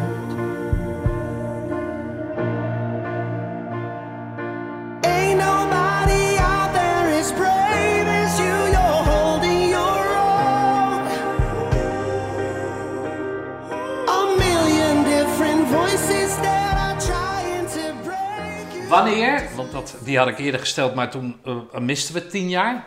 Eh, wanneer ga jij je dan focussen op wat, wat, je, wat je na je diensttijd gaat doen? Ja, toen nog niet, want daar zit inderdaad nog tien jaar tussen bijna. Ja. Ehm, dus ja, vanuit de school leidinggevende opleidingskunde, waarna ik dus ook, waarbinnen ik uitgezonden ben geweest, had ik wel zoiets van, ja, dit vind ik wel heel gaaf. Maar ja, goed, ik dacht toen nog echt niet aan mijn functionele leeftijdsontslag. Dus concreet op die vraag is dat denk ik, eh, ik heb daartussen ben ik nog brigadeadjudant geweest. Ehm, en toen ben ik geplaatst naar weer een andere functie bij het Land Training Center, wat toen net opgericht werd in Amersfoort. En daarna ben ik een project gaan doen, vorming voor de landmacht. Dat heb ik op verzoek van de toenmalige commandant gedaan. En, eh, en Otto was toen commandant Otco, Otto van Wegen, Otco is? opleidings- en trainingscommando. En ehm Peer Donkers, ik weet niet of je die naam Nee. kent, was toen, eh, is later nog landmachtadjudant geworden, maar die, is, die was toen Otco-adjudant. En wij, Peer en ik kennen elkaar heel goed van Luchtmobiel samen. En die, eh, die zei, god Rinjo, is dat niks voor jou, weet je wel. Kom eens even. En eh, we hebben daar, ik heb er wat af en toe naast mijn andere job heb ik dat gedaan. En toen eh, zei hij, wil je dat niet fulltime gaan doen? Daar heb ik wel heel goed over na moeten denken, want ik had het bij het Land Training Center ook goed naar mijn zin. Maar toen had ik wel zoiets van, ja, ik wil, dit wil ik wel doen naar het einde van mijn loopbaan, zeg maar. En daar heb ik toen Maar dan moeten toch signalen zijn afgegeven door, door, de, door de staf of weet ik veel. Dat jij daar dus op, op, op juiste waarde wordt ingezet. Want Ja. anders word je nou niet continu in dat opleidingsding gevraagd. Maar dat is wel zo, denk ik. En ik had inmiddels toen al eh, een, een paar opleidingen gedaan, zeg maar, binnen dat, dat coachingswereldje en dat leiderschapsgebeuren. En eh, ja, dat in combinatie met mijn, mijn ervaring, zeg maar, eh, paste dat erg goed. Ja. En in die laatste functie, eh, moet ik even nadenken, nee, die had ik toen al gedaan. Ik had toen ook al een, een ja, HBO-achtige, nou niet achtige, maar opleiding gedragsverandering gedaan. Dus Ja, dat sloot, sloot ook mooi aan. Ja. Ja, dus dan zie jij de contouren van jouw latere leven zie jij al binnen, binnen dat vakgebied, toch? Ja. Dan of niet? Ja, nou niet per se, want dat moest niet, hè. Want ik, Nee, het had, ook niet, maar- Ik had niet zoiets van, ik moet hier na zoiets, eh, daar iets mee gaan doen. Maar ja, dat, dat vind ik nog steeds gewoon heel erg interessant. Dus Nee, ik, maar eh, als jij ja. begint zeg maar in die, in die VO, als je dan, dan naar die ECO overstapt, als jij, als jij zegt dat, dat je daar zeg maar door leenhouds gewezen bent op dat het een andere manier kan, dat jij dan eh, CSM wordt, dat jij, dat jij eh, stafadjudant wordt, dan blijf je continu en dan wordt dat daarna vervolgd door allerlei opleidingsdingen. Ja, ja. Dan word jij toch langzamerhand, of je het nou wil of niet, word je toch zeg maar een soort door jezelf en door de, door, door de organisatie gezien als iemand die dat kan. Ja, nee, dat is ook wel zo, denk ik. Anders word je niet gevraagd. En, Nee, ik, en ik precies. was daar ook in, in mijn element. Dus Ja. Dat is zo, ja. Ja. Ja, Maar, maar wat? Nou, wat, wat, wat doe je daar dan mee? Dan ga je dus op dit nee, moment. studeren. Dan Ja. ga je op een gegeven moment ga je dus met functioneel leeftijdsontslag. Dat is natuurlijk wat, want dan zit jij, hoe lang in dienst? 40 jaar? Ja, ongeveer. Oké. Wat- Vertel 39, eens hoe dat feest, is, dat een feest geworden? Of? Ja, dat was wel leuk, want eh, ik heb dat in Oorschot gedaan, hè, want daar zijn we snel aan voorbij gegaan. Ik heb daar ook als brigadejudant een paar jaar gewerkt. Geweldig. Ik zou daar met Tom werken, met Tom Middendorp. Hadden we afgesproken. Ja. Eh, maar hij was al weg voordat ik kwam. En ik heb daar overigens een hele fijne eh, commandant gehad. Twee, eh, maar goed, Michiel van der Laan. En die is opgevolgd door een commandant waar ik ook nog, eh Gijs Verkeulen, nog kort meegewerkt heb. Maar goed. Maar ehm, ja, ik, ik, ehm, ik heb dus in Oorschot mijn afscheid gehouden. Ook omdat het een beetje dichterbij was. Ja. Maar eh, wie nodig je dan uit? nou, precies. Ik heb toen al mijn oud-commandanten uitgenodigd, plus een harde kern van mijn collega's. Maar ik vond het ook heel leuk om alle mensen waar ik, hè, mijn commandanten waar ik mee gewerkt heb, om die uit te nodigen. En dat, daar waren ook, eh, nou, nagenoeg al mijn commandanten waren daar. Otto was er bijvoorbeeld niet, heb ik wel uitgenodigd. Eh, Ik weet niet waarom, is altijd eh, verhinderd of hij had geen zin, kan natuurlijk ook gewoon. Eh, maar voor de rest eh, heel veel wel. Jans Willens, eh, die is commandant geweest bij die helikopterinstructiegroep. Michiel van der Laan, Tom Willendorp. nou ja, dat, dat even. Piet had ik uitgenodigd, heb ik ook gezien volgens mij.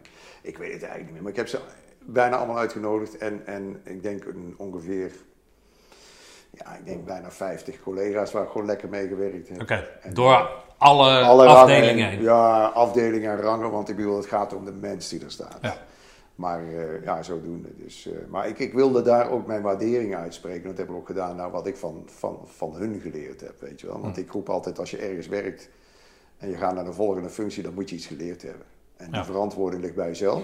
Want je moet zelf op zoek gaan. Maar anderen, zeker als je leidinggevende bent en je hebt personeel, dan vind ik ook dat je verantwoordelijk bent voor de, voor de ontwikkeling van je personeel. Ja. En ik moet echt zeggen dat die mensen die daar stonden, hebben daar allemaal voor gezorgd. Daar heb ik heel veel, van, heel veel aan gehad. Ja. Oké. Soms operationeel, tijdens de uitzendingen enzovoorts. Of gewoon in het dagelijks werk. Ja. Nou, eh, staat er altijd vast dat jij dan, hè, of de, degene die afscheid neemt, een, een speech doet. Ja. Eh, zijn er ook anderen die dan nog eh, uitgenodigd zijn of eh, gevraagd zijn of Ja. spontaan zijn opgestaan om, om, Ja. om iets over jou te zeggen? Ja, ja. Wat, wat ik daar het, het allermooiste vond, overigens, en die, die breng ik zelf even in.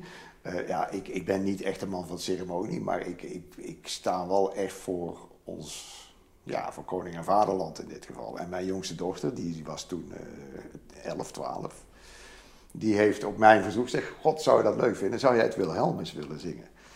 En die riep gelijk, ja, dat doe ik wel. Maar ja, toen was het moment daar en ze had geoefend, dus ik kan fatsoenlijk zingen, daar gaat het niet om. Maar eh, ja, toen moest het gebeuren. Toen stond ze daar van, hmm, iedereen stond in de houding, breng goed. En ze zou dat vaderland gaan Oh ja, zingen. oh, mooi. Gaaf. Dus ja, toen was het slikken. Dus ik zo, en alleen nog van schiet op, weet je wel. Nou, toen ging dat.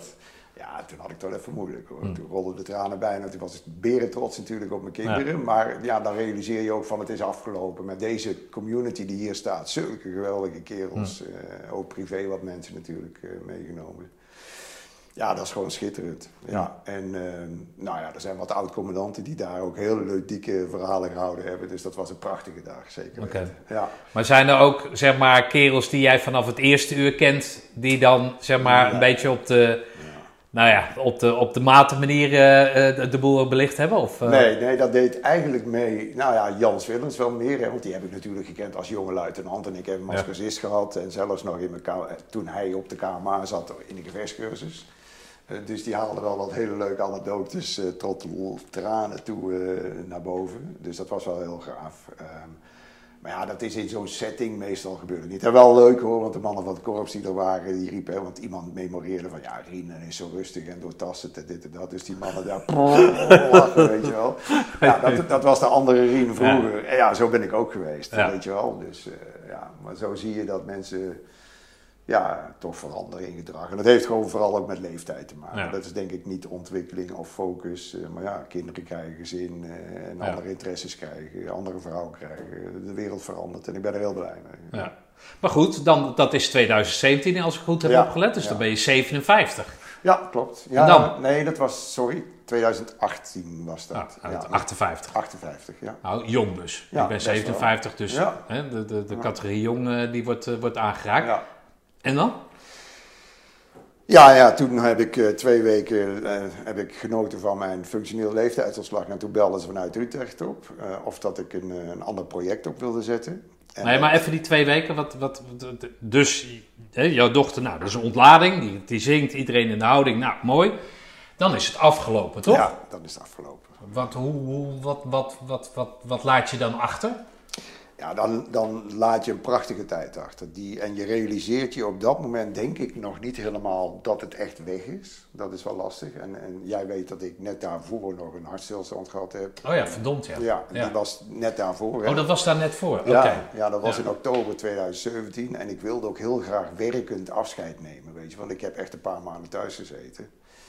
En eh, ja, gelukkig ben ik 100% hersteld. Dat Ja. is redelijk uniek, maar ja, ik had gewoon wel een goede conditie. Want ik stond twee weken daarvoor nog op een dikke 4000 berg, weet je wel. Het is Ja. jouw, eh, eh, maar goed. Dus jij komt, jij, je vrouw is naar de, naar de bioscoop. Jij komt thuis met de jongste, die haal je op van de manege. En dan, nee, dat is niet de jongste, maar goed. nou jongens, maar goed. De dat, ene, eh, ja, ene jongste, maar, dus de middelde Lois. En jij voelt wat in je buik. Eh, je, je had al wat kiespijn, je gaat een beetje googlen, zoals, eh, zoals een eh, tegenwoordige vijftiger doet dan. Die gaat niet naar de dokter, maar die, terwijl die gewoon in de bioscoop zit. Maar je belt dan toch even je vrouw. Van, joh, even sparren, ik heb daar en daar even last van. Zij zegt, de film is slecht, dus ik kom eraan. Jullie gaan naar het ziekenhuis en daar gaat het mis. Ja, ja, eigenlijk voelde ik in de, in de tussentijd dat zij naar huis kwam al dat het echt misging. Dan stond ik bij de deur met mijn jas. De twee kinderen lagen inderdaad al op bed. En, eh, en toen zijn we eh, rap naar het ziekenhuis gegaan, waar zij zelf werkt op die afdeling, spoedeisende hulp. En eh, ja, daar ben ik opgevangen en toen bleek dat ik inderdaad een hartinfarct had. En toen dachten ze van, nou ja, goed, dan wordt het zaak, want het was laat. We brengen je over naar Den Bosch, dat was hier vandaan 25 kilometer rijden. En ik stapte nog gezellig zelf op de brancard, ouwehoerend. En mijn vrouw ging naast mij zitten, achter in de ambulance. En ja, we waren denk ik drie, 500 meter weg en daar, eh, daar stopte het helemaal. En zij zag dat gelukkig, medewerkers van de ambulance niet. En eh, ze zei stoppen, stoppen bij de snelweg. En ze is mij gaan reanimeren. En, en, en ik, ik was gewoon eh, helemaal weg. Niks deed het meer. Ehm, ik was gewoon ja, even dood, zeg maar. En eh, ja, dat is, dat is gelukt. Ik werd ook wakker terwijl ze over me heen hing. En ik voelde gelijk de pijn op mijn borst. Die had ik dus tijdens dat hele infarct niet. Hè. Het zat bij mij lager. En eh, toen zei ik ook onmiddellijk van... God, heb je mij gereanimeerd? Eh, door de pijn, eh, weet je wel. En toen zei ze, ja, je deed het even niet meer. Het heeft een, vijf minuten geduurd, zeg maar. En nou, toen hebben ze die pets aangesloten. En ik, ik stopte iedere keer zei, weer. ja, je, je, vertelt het net ook alsof het, weet ik veel. Maar is eigenlijk voor haar moet dat natuurlijk, Ja. dat is haar werk, maar Ja. dit is ook de man Precies, natuurlijk. De vader van de kinderen ook Ja, nog. ja. Dat moet toch ook voor haar ook wat zijn? Ja, dat is het ook best wel. Hè. Dat stond er heel, op dat moment, toen hebben we het wel over gehad natuurlijk ook, hè, stond ze er heel zakelijk in. Dus ze zegt, ja, dan sluit je dat af en ik, en ik, ik zie jou dan wel als nog steeds Rien. eh, maar ik sta je gewoon te reanimeren, want ik, je- jij moet weer op gang komen.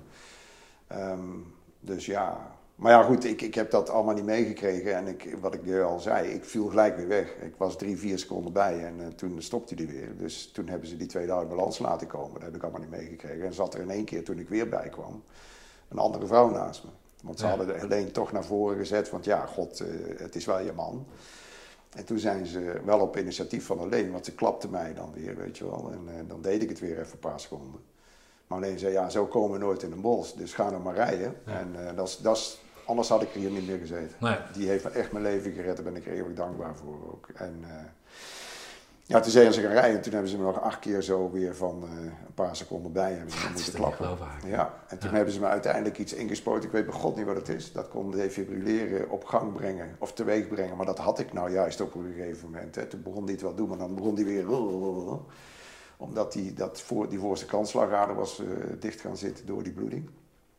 En ja, daardoor bleef mijn hart wel wat beter. En, en zo heb ik de bos gehaald en hebben ze mijn leven kunnen redden. Ja, heel veel geluk. En ja, zij heeft absoluut mijn leven gered. Ja. ja. Nou, is toch mooi dat je dat Ja. voor je eigen vrouw kan zeggen. Ja, precies. Toch? En dat was toch op dat moment van afscheid ook wel iets wat... eh, Ja. ja. dat kwam ook wel af en toe naar voren, weet je wel. En ja, dan... eh, Maar Ja, jij wil werkend afsluit nemen, dus je baalde Ja. eigenlijk dat het net op dat moment gebeurde, want Ja. dan kon je namelijk niet werkend afsluiten. Nee, dat is zo. Je moest Ja. revalideren en dan, dan mocht je afscheid nemen. ja, precies. Ja, dat, dat is En- balen natuurlijk, als je dat als streven hebt. Ja, want, want je kijkt terug op, ik, wat ik al zei eh, toen we net even samen zaten. Ik, ik zou niets anders gedaan hebben. Niets anders, anders dan wat ik gedaan heb. Ik, Hm. ik heb het een geweldige tijd gehad. En eh, ja, dat kun je alleen maar afsluiten. In mijn geval, zo sta ik erin. En dat is natuurlijk ook hartstikke kortzichtig. Dat, dat, dat snap ik ook wel. En dat is hartstikke vervormd.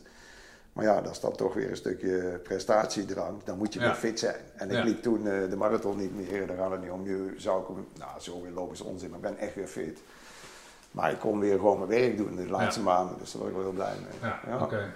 Ja. Maar goed, dus dat zit je twee weken ja, thuis met weken dus, thuis. dus niet eigenlijk op het hoogtepunt afscheid genomen, maar net even iets daarna. Maar ja, goed, het is niet anders. ja.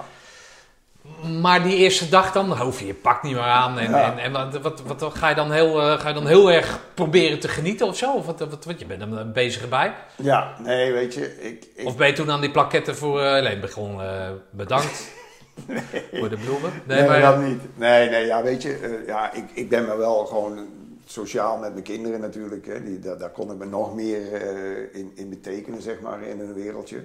En omdat ze veel sporten en de begeleiding daarvan. En ik heb eh, een hockeyteam gekozen. Ik kan helemaal niet hockeyen, maar in het begin, weet je wel, want dan is dat niet zo belangrijk. Nee. Eh, met dat paard wat we toen nog hadden, nu leeft hij niet meer, maar goed. dus ik kon daar nog wel wat meer tijd in stoppen. Twee En, eh, weken dus. Twee weken. En toen liep ik bij mijn, eh, bij mijn neef rond. ik zag die kaart al. Bedankt papa voor die twee weken. ja. Ja. dat, oh, dat is die kaart. Ja, precies. Oké, mooi man. Ja, ik was met mijn neef in de garage, die een garagebedrijf heeft. En eh, daar doe ik wel eens wat dingetjes mee samen, gewoon hobby met de camper en zo, weet je wel. En, en dan liep ik rond even te kletsen. En toen belden ze vanuit Utrecht van, god, ging dat project, wat, wat ze voor ogen hadden, of ik daar iets in wilde betekenen. En daar hadden ze iemand voor nodig die de organisatie goed kende.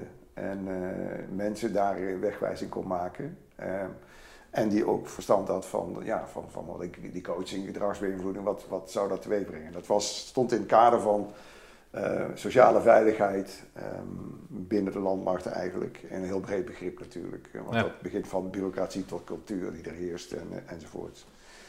En dat heb ik eh, mogen doen nog twee jaar en, eh, en elf maanden. Maar dan, dan op ZZP-basis of zo? Nee. Heb je een eigen bedrijf dan? Of hoe, hoe doe je dat? Nee, nee, dat heb ik wel, maar ehm, ja, los van een paar kleine opdrachten voor organisaties heb ik dat eigenlijk gewoon op contractbasis gedaan voor de landmacht.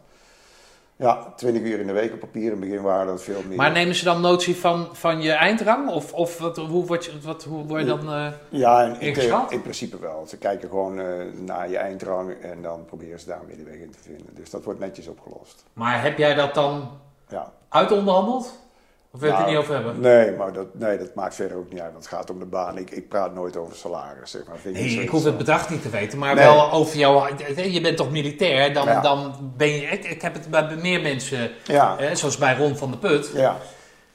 Eh, eh, die werkt dan bij Defensie, gaat dan door in Defensie, krijgt dan een burgerding, weet je. Maar gaat daar dan, omdat omwille van de baas, gaat hij er niet over onderhandelen. Ja, fuck it, je bent nou toch. eh, Ja. Je wordt nu aangenomen op je capaciteiten. ja. Niet Nou, op het militair zijn. Ja. Nee, daar mag Defensie best wel een keer naar kijken, natuurlijk, hoe dat werkt. Hè. En ik, ja, ik heb wel een paar leuke opleidingen gedaan, zeg maar. Dus, en dat werd ook wel gewaardeerd, dus daar hebben we wel iets aan kunnen doen. En want als je als burger gaat werken, verdien je minder dan als dat je als militair hetzelfde ingeschaald wordt. Nee, ik moet het andersom zeggen. Als, Zo zeggen. Ja, als je als burger even fictief, je zou Ja. schaal 3 zijn. Ik weet niet precies wat dat is, corporaal of zo.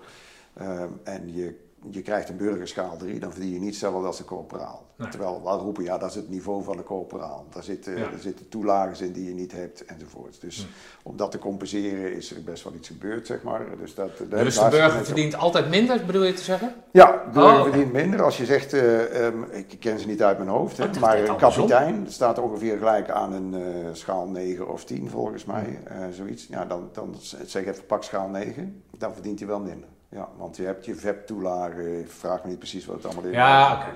Ah. Dus, zo. Nou ja, goed. Oké, dus dat onderhandel je niet. En dan heb je dus twee jaar die opdracht. En 11 maanden, ja. En elf maanden, sorry. Maar, eh, ja, die elf maanden. Nee, maar ehm, eh, hoe loop je daar dan rond? Ja, wat ik gedaan heb, eh, probeer ik kort te doen, hè, want het is al een lang verhaal aan het worden, maar goed. Ehm, Kom je op is- het laatst mee? Ja, Ja. ja. kunnen we opnieuw beginnen. Ehm, wat ik gedaan heb, is dat ze, wilden daar met een professionele theatergroep, daar spelen echte toppers in, die ook gewoon in film spelen en zo, ehm, ehm, hebben ze een toneelvoorstelling gemaakt en eh, theater gemaakt. En daarin worden fragmenten verteld in een, in een voorstelling van anderhalf uur.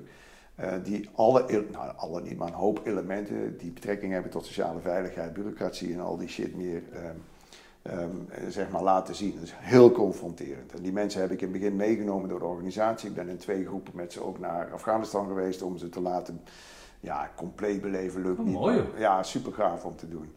En hebben we ook met een externe partij, die, eh, die, die had al contact met die theatergroep. En daar werkten ze vaker mee samen. Maar die heb ik er ook bewust bij getrokken in de zin van... ehm, we moeten wel mensen hebben die objectief zijn. Hè, want als ik eh, mijn eigen Ja. vlees ga keuren, dat zou niet goed zijn.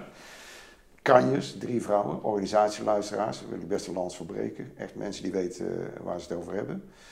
En eh, ja, zo hebben, ze dat, eh, zo hebben ze die theatervoorstelling opgezet. En, en hebben wij gezorgd dat bijna de hele landmacht die voorstelling gezien heeft. Corona heeft wat goed in het mooi, man. Ja, super gaaf. Oh, En na de voorstelling hadden ze dan in die ambiance bij Radio Kootwijk, schitterend, ehm, ehm, hebben ze een dialoog gehad met groepjes. En daar haalden wij dan elementen uit en gespreksleiders. Ik deed dat af en toe ook. oh joh. En die elementen die analyseerden we en ehm, daarmee gingen wij dan als organisatiecoach, ik ben vervolgens organisatiecoach geworden binnen dat project, naar commandanten, eh, van generaal tot bataljonscommandant en zo daalden we in en, en gingen we die terugkoppeling doen van nou dit, dit leeft er binnen jouw club, realiseer je dat? En als het zo is, wat betekent dat dan? En hoe kunnen we nu samen zorgen, maar jij vooral, maar met mijn eh, assistentie, om te zorgen dat dat verandert. En dat ging van, van wat ik al zeg, hele bureaucratische dingen tot, tot cultuur en, en van alles en nog wat. Schitterend. En daar heb ik dus de, En hoe lag die balans dan? Was die theatergroep vooral benieuwd naar dingen of bracht jij daar dingen in? Zo van dit moet je zien om te weten wat de organisatie, waar de organisatie uit bestaat, wat, Ja. wat de dynamiek is? Of, of hadden zij ook nog inspraak in, nou we willen dat graag zien. ja, We zijn vraagt ze ons af hoe dat nou is. Of zo. Hoe, hoe, hoe- Nee, in, in de rondes die ik met hun maakte, zijn er heel veel geweest. We zijn echt wel een half jaar op pad geweest, denk ik zo'n beetje. Ehm, en dat, dat is het unieke. Eh, dan ging ik dus met een aantal, en met de regisseur en, en enzovoorts op pad en een aantal spelers.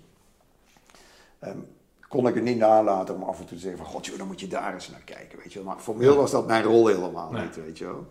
Eh, maar ik stond met mijn mond open, wagenwijd open toen ik eh, het script mocht lezen. Wat hij geschreven had. Oh ja. Walter, Walter Super. Echt gigantisch. Dat hij als burger die helemaal niets met Defensie had. Ze hebben overigens hetzelfde ook voor de politie gedaan. Dus enigszins raakvlak en beeld hadden ze. En maar wat, wat die uit zo'n organisatie halen dan, is geweldig. Dat is echt een vak apart. Dat lijkt wel. Dus mijn invloed, ja, hier en daar zag ik wel dingetjes terug, weet je wel. En ja, natuurlijk zat er iets van het bij, om maar iets te noemen bijvoorbeeld. Hè. Maar ehm, ja, het is gewoon schitterend Oh, geweest. mooi. Ja, en daar, en daar ben ik dus vooral werkzaam geweest. eh, hè. ik heb ook de organisatiecoaches bij elkaar moeten schrapen. Heb ik wel een, een selectiepsycholoog aangekoppeld. Die komt ook van die organisatieluisteraars, want ik heb daar geen verstand van, dat is een vak apart. En die hebben met hun kennis gezegd van nou, jij bent geschikt, jij niet, sowieso en sowieso. En we hebben met, op intervisiebasis elkaar op een ander niveau gebracht, want ik heb nooit een opleiding organisatiecoach gehad. Een van onze collega's wel, die zat er ook bij nu als het al Heel goed. En zo zijn wij in het land bezig geweest. Mooi, en dat man. loopt nu nog een beetje. En, Ja. Maar voor mij stopte dat eh, recent per 1 mei. Ja. Omdat dan mijn contracttijd erop zit. En, eh, Dus nu ben je vrij. Nu ga je gewoon klussen en eh, of, wat, wat, of, toch of niet? Ja, nou dat dacht ik, want Oh. hetzelfde herhaalde zich. Ehm, ik had mijn ontslagbrief al binnen en eh 1 mei is het ook gestopt. Maar omdat ik niks meer had, heb ik geen contact gezegd, daar gaat het niet om. Maar met een oud collega van de luchtmacht waar ik mee gewerkt heb, die is commandant van een opleidingsrichting in Woensrecht. En die appte en belde mij, ik heb jou nodig, help, want hier draait een opleiding niet, er moet iets aan cultuur veranderen. Nou, en ik dacht dat ik in mijn naïviteit geen werk meer had en dat moet niet. Maar ik denk, ja joh, jij hebt mij toen uit de brand geholpen, dus laat ik eh, jou eens helpen. Ik ben er naartoe gegaan een paar keer, wat afgesproken. En zij hadden het snel geregeld dat ik op een urencontract ingehuurd word, als een soort ZZP'er zeg maar. Ja. En, eh, en, en, en dat stond net. En in dezelfde week belt eh, de commandant van de 13e brigade in Oorschot mij op van ja, Rien, je, je hebt nog lang niet afgemaakt waar je mee bezig was. Dus eh, ik heb contact gehad met eh, Utrecht en we mogen je na drie maanden, want er moet drie maanden tussen zitten, eh, mogen je weer een nieuw contract aanbieden voor een jaar. En ik had al hard geroepen van hey, jongens, ik wil nog wel een tijdje door, want ik vind het gaaf en we zien resultaten. Met onder andere ook een commando, George Dimitriou, die commandant is van het eh, 17e bataljon waar ik veel mee werk. Dus dat staat nu weer te gebeuren. En informeel begeleid ik ze nu nog even, maar dat is op eigen doft. En vanaf 2 augustus mag ik dat weer Nou, lekker man. full, nou ja, niet fulltime voor 20 uur in de week. Ja. ja, leuk. Dus zo ziet het er op dit moment uit. En in de tijd tussendoor dan geef ik eens een interview of drink een bak koffie met Ja, het is gekhuis. Nee, dat- qua publiciteit daar Ja, er niks meer aan te doen. Want, ja, dat wordt geregeld door je management. Nee, we gaan zo weg. Nee, de Ja, volgende ja, staat klaar. Nee, inderdaad. Ja, ja. ja, het is heel Hey, eh, luister eens, wat, he- wat, wat, wat, wat afsluitende vraag van het uitputtende interview. Ehm, wat heeft die groene bret voor, jou, eh, voor jouw leven betekend? Ja, best wel veel. Ja. Ik, ehm, ik heb me wel eens afgevraagd waarom ik dat allemaal deed. Hè. Dat hebben we heel kort aangetipt, hè, prestatiegericht. Ik heb ook wel eens geroepen met een lach compensatiegedrag. Mijn broer studeerde, ik niet. Ik zat aan de fysieke kant en dan wilde ik ook het uiterste doen. Ehm, maar dat telkens opzoeken en niet opgeven, dat vond ik eigenlijk overal terug. En ik, eh, ja, je hebt gezien dat ik heb een, een klein zwembad, daar gaat het helemaal niet om. Maar eh, is gewoon een groot gat in de grond met een, eh, met een zeil erin. Nou, dat gat heb ik niet helemaal alleen gegraven, maar toen ik dat uit had laten graven, zijn daar ongeveer, ik denk wel tien schutter of eh, waarnemingsposten aan zand nog uitgekomen. Die ik daar gewoon eh, tot midden in de nacht eruit stond te graven. En ik ging pas slapen als het klopte. Of als er een muurtje gebouwd moest worden, wat ik je schetste. En de bouwlamp die stopte. Dan stond ik met mijn petsel tot twee uur te metselen. Want dat moest eerst af, weet je wel. Dus eh, ja, ik heb er een hekel aan als ik iets niet, niet voor elkaar kan krijgen. En eh, dat doorzettingsvermogen, dat, dat heb ik absoluut te danken aan, aan, aan de opleiding. Maar met jouw judo-achtergrond, met jouw, jouw, jouw gehardheid in je jeugd, hè, om het zo maar te zeggen, zonder vader. dat- had jij het ook niet zonder die groene bret gehaald? Nee, nee, dat is best wel veranderd geweest. Ik heb maar ik denk een combinatie. Ik, ik kan door het werk wat ik nu doe hè, en, en de ontwikkeling die ik doorgemaakt heb, kijk ik wel heel vaak terug naar de elementen die ik daar tegengekomen ben. Eh, en of ze bewust of onbewust aangedragen zijn, dat weet ik niet, maar ze hebben, mij wel, ze hebben mij wel ontwikkeld. Ik heb daar echt dingen van mezelf gezien, ook dat ik dacht, oh, weet je wel. Want ja, de kreet eh, van je kunt altijd verder, ja, die roep je makkelijk, maar doe het maar eens. En daar heb ik dat echt moeten doen, want ik, ik ben een allrounder. Ik kom van alles een beetje, een beetje goed, maar niks heel goed. Dus eh, ik, heb, ik heb daar echt wel groene sneeuw gezien. En eh, ja, opgeven is geen optie. En ja, dat had ik tot die tijd niet gedaan, maar toen hebben ze me nooit zo aan de tand gevoeld als, eh, als daar. Dus nou, daar heb ik echt daarna, zeker weer, ook in de studie, een hele mooie wel. Mijn laatste opleiding die ik deed, bestond uit twee vakken, eindopdracht. En een ervan had ik gehaald, het ander niet. En toen dacht ik, denk, ja, Rien, nou op man. En nog een paar jaren, dan kap je ermee. En dan ga je er nog iets mee doen. Ik denk, joh, waarom? Weet je wel, als de anderen aan het feesten zijn, dan, dan zit ik weer in de boeken. Dus ik denk, laat maar gaan. En toen was ik op wintersport met mijn vrouw. En toen zei ze ook, ze zegt van, ja, ik laat je nu wel kennen, weet je wel. Ja, dat, dat moet je één keer tegen ja, mij zeggen. En toen was het raak. Hele makkelijke handleiding dan, ja, toch? precies. Dus ik denk, ja, je hebt hem weer. Ja. Kreng. En toen heb ik het toch maar afgemaakt. Ja. Oké. Dus, dus ik, ja, dankjewel eh, voor, eh, voor het korps, wat ze inderdaad doen met mensen, meen ik echt. En het kan altijd beter, dat meen ik ook. Zou je daar nog een rol in willen spelen dan? Ik zou er graag nog eens een keer naar willen kijken. Want Ja? ik- ja, want ik merk zeker door de contacten en de gesprekken die ik met collega's daar heb, hè, die, die vinden niet alle, alle dagen meer plaats. Maar dat daar absoluut nog winst te behalen is. Want ik roep altijd, eh, de manier waarop ik nu werk met mensen ehm, klinkt soft, maar is keihard. Want ik, ik confronteer ze met hun eigen verantwoording en hun eigen gedrag, weet je wel. En dat, dat doen ze daar al heel erg. Maar, Ja, dat gaf je aan dat, dat ze, dat, nou niet op de goede weg zijn, maar dat het al gebeurt. Ja, zeker. Ja, zeker. Alleen met jouw ervaring klinkt het alsof je daar wat, nog wat aan toe kan voegen. Ja, nou ja, weet je, dat is, dat is misschien wel een hele gevaarlijke aanname. Nou ja, Maar ik, we kunnen het er ik- ook uitknippen, maar Ja, nee, want nu we er toch zijn, dat, Ja. vertel het dan maar. Nee, maar ik, ik denk dat wel. Ik denk dat, dat, eh, dat merk ik namelijk ook door met de mensen waar ik mee werk, die daar kortstondig, of, of misschien kort geleden moet ik eigenlijk zeggen, nog gewerkt hebben. Weet je wel. Dan denk ik van ja man, jij, jij voelt helemaal aan welke kant we op willen. Dus ze zijn, dat, dat typeert het korps ook. Daar zijn ze echt goed in bezig. Maar ik merk wel dat dat nog veel beter kan.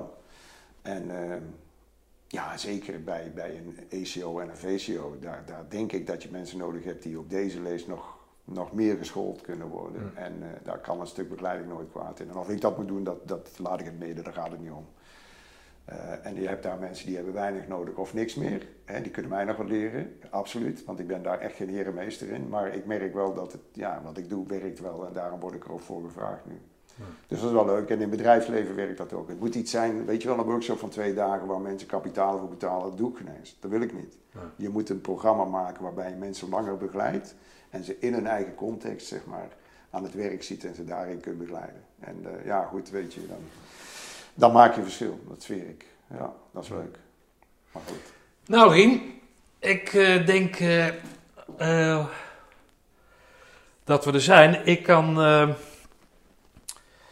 wie was hier nou ook weer? Dat jij zei dat om tien uur en tot vijf uur ging je weg. Wie was het ook Gert weer? snel dus. Ja, Ja. Gert Snelders. ja, maar die ging om drie uur. Ja, ik denk dat het niet aan Gert Snelders lag, maar Jij dat het, eh, dat, het, dat het aan de gastheer eh, des huizes ligt. Ja. Van de heer aan huizes. Nou, ik wou je bedanken voor je, voor je fascinerende verhaal. En ik vind het leuk te, te, te, merken dat het, het beeld wat ik eh, van je had voordat ik hier kwam, hè, die, die lachende man met die, met die blanco beret en die forse snor, dat dat, eh, dat dat niet veranderd is. En dat dat, eh, wat ik het mooie vind, is dat je, er, dat je hem ja, gewoon geopend hebt en dat je, dat je verder bent gegaan dan, eh, dan in principe, nou ja, verder dan dat je dacht. Toch? En op een, wellicht op een ander vlak. En als je hem dan ook nog zo besluit dat jij wellicht met de gepaste ingetogenheid die jou dan zo siert, hè, een soort, nou geen verkapte sollicitatie, maar dat je, dat je je daarin mee wilt, nou ja, weet je zo. Ah joh, wat slap gehouden, dat is wel zo jammer dat ik het aan het einde dan net naast kom. Ik wil je bedanken, Rien. Ja. En ik wil je, nou ja, je hebt het eh, goed voor elkaar. Nou, mooi, dank je. Ja, vond ik erg leuk om, eh, om, om daar met jou, iemand die dat begrijpt, zeg maar, eh, over te sparren. Dat vind ik wel interessant. Ja. Nou, hartstikke goed. En Dan gaan we elkaar zien volgend jaar. Ja, dat is goed. Zeker op de reunie. Hoi. Mooi. Nou, dat was hem dan weer. Drie baretten, drie mooie dochters, maar bovenal een mensenmens. Rien, ik heb van je genoten. Tot volgend jaar.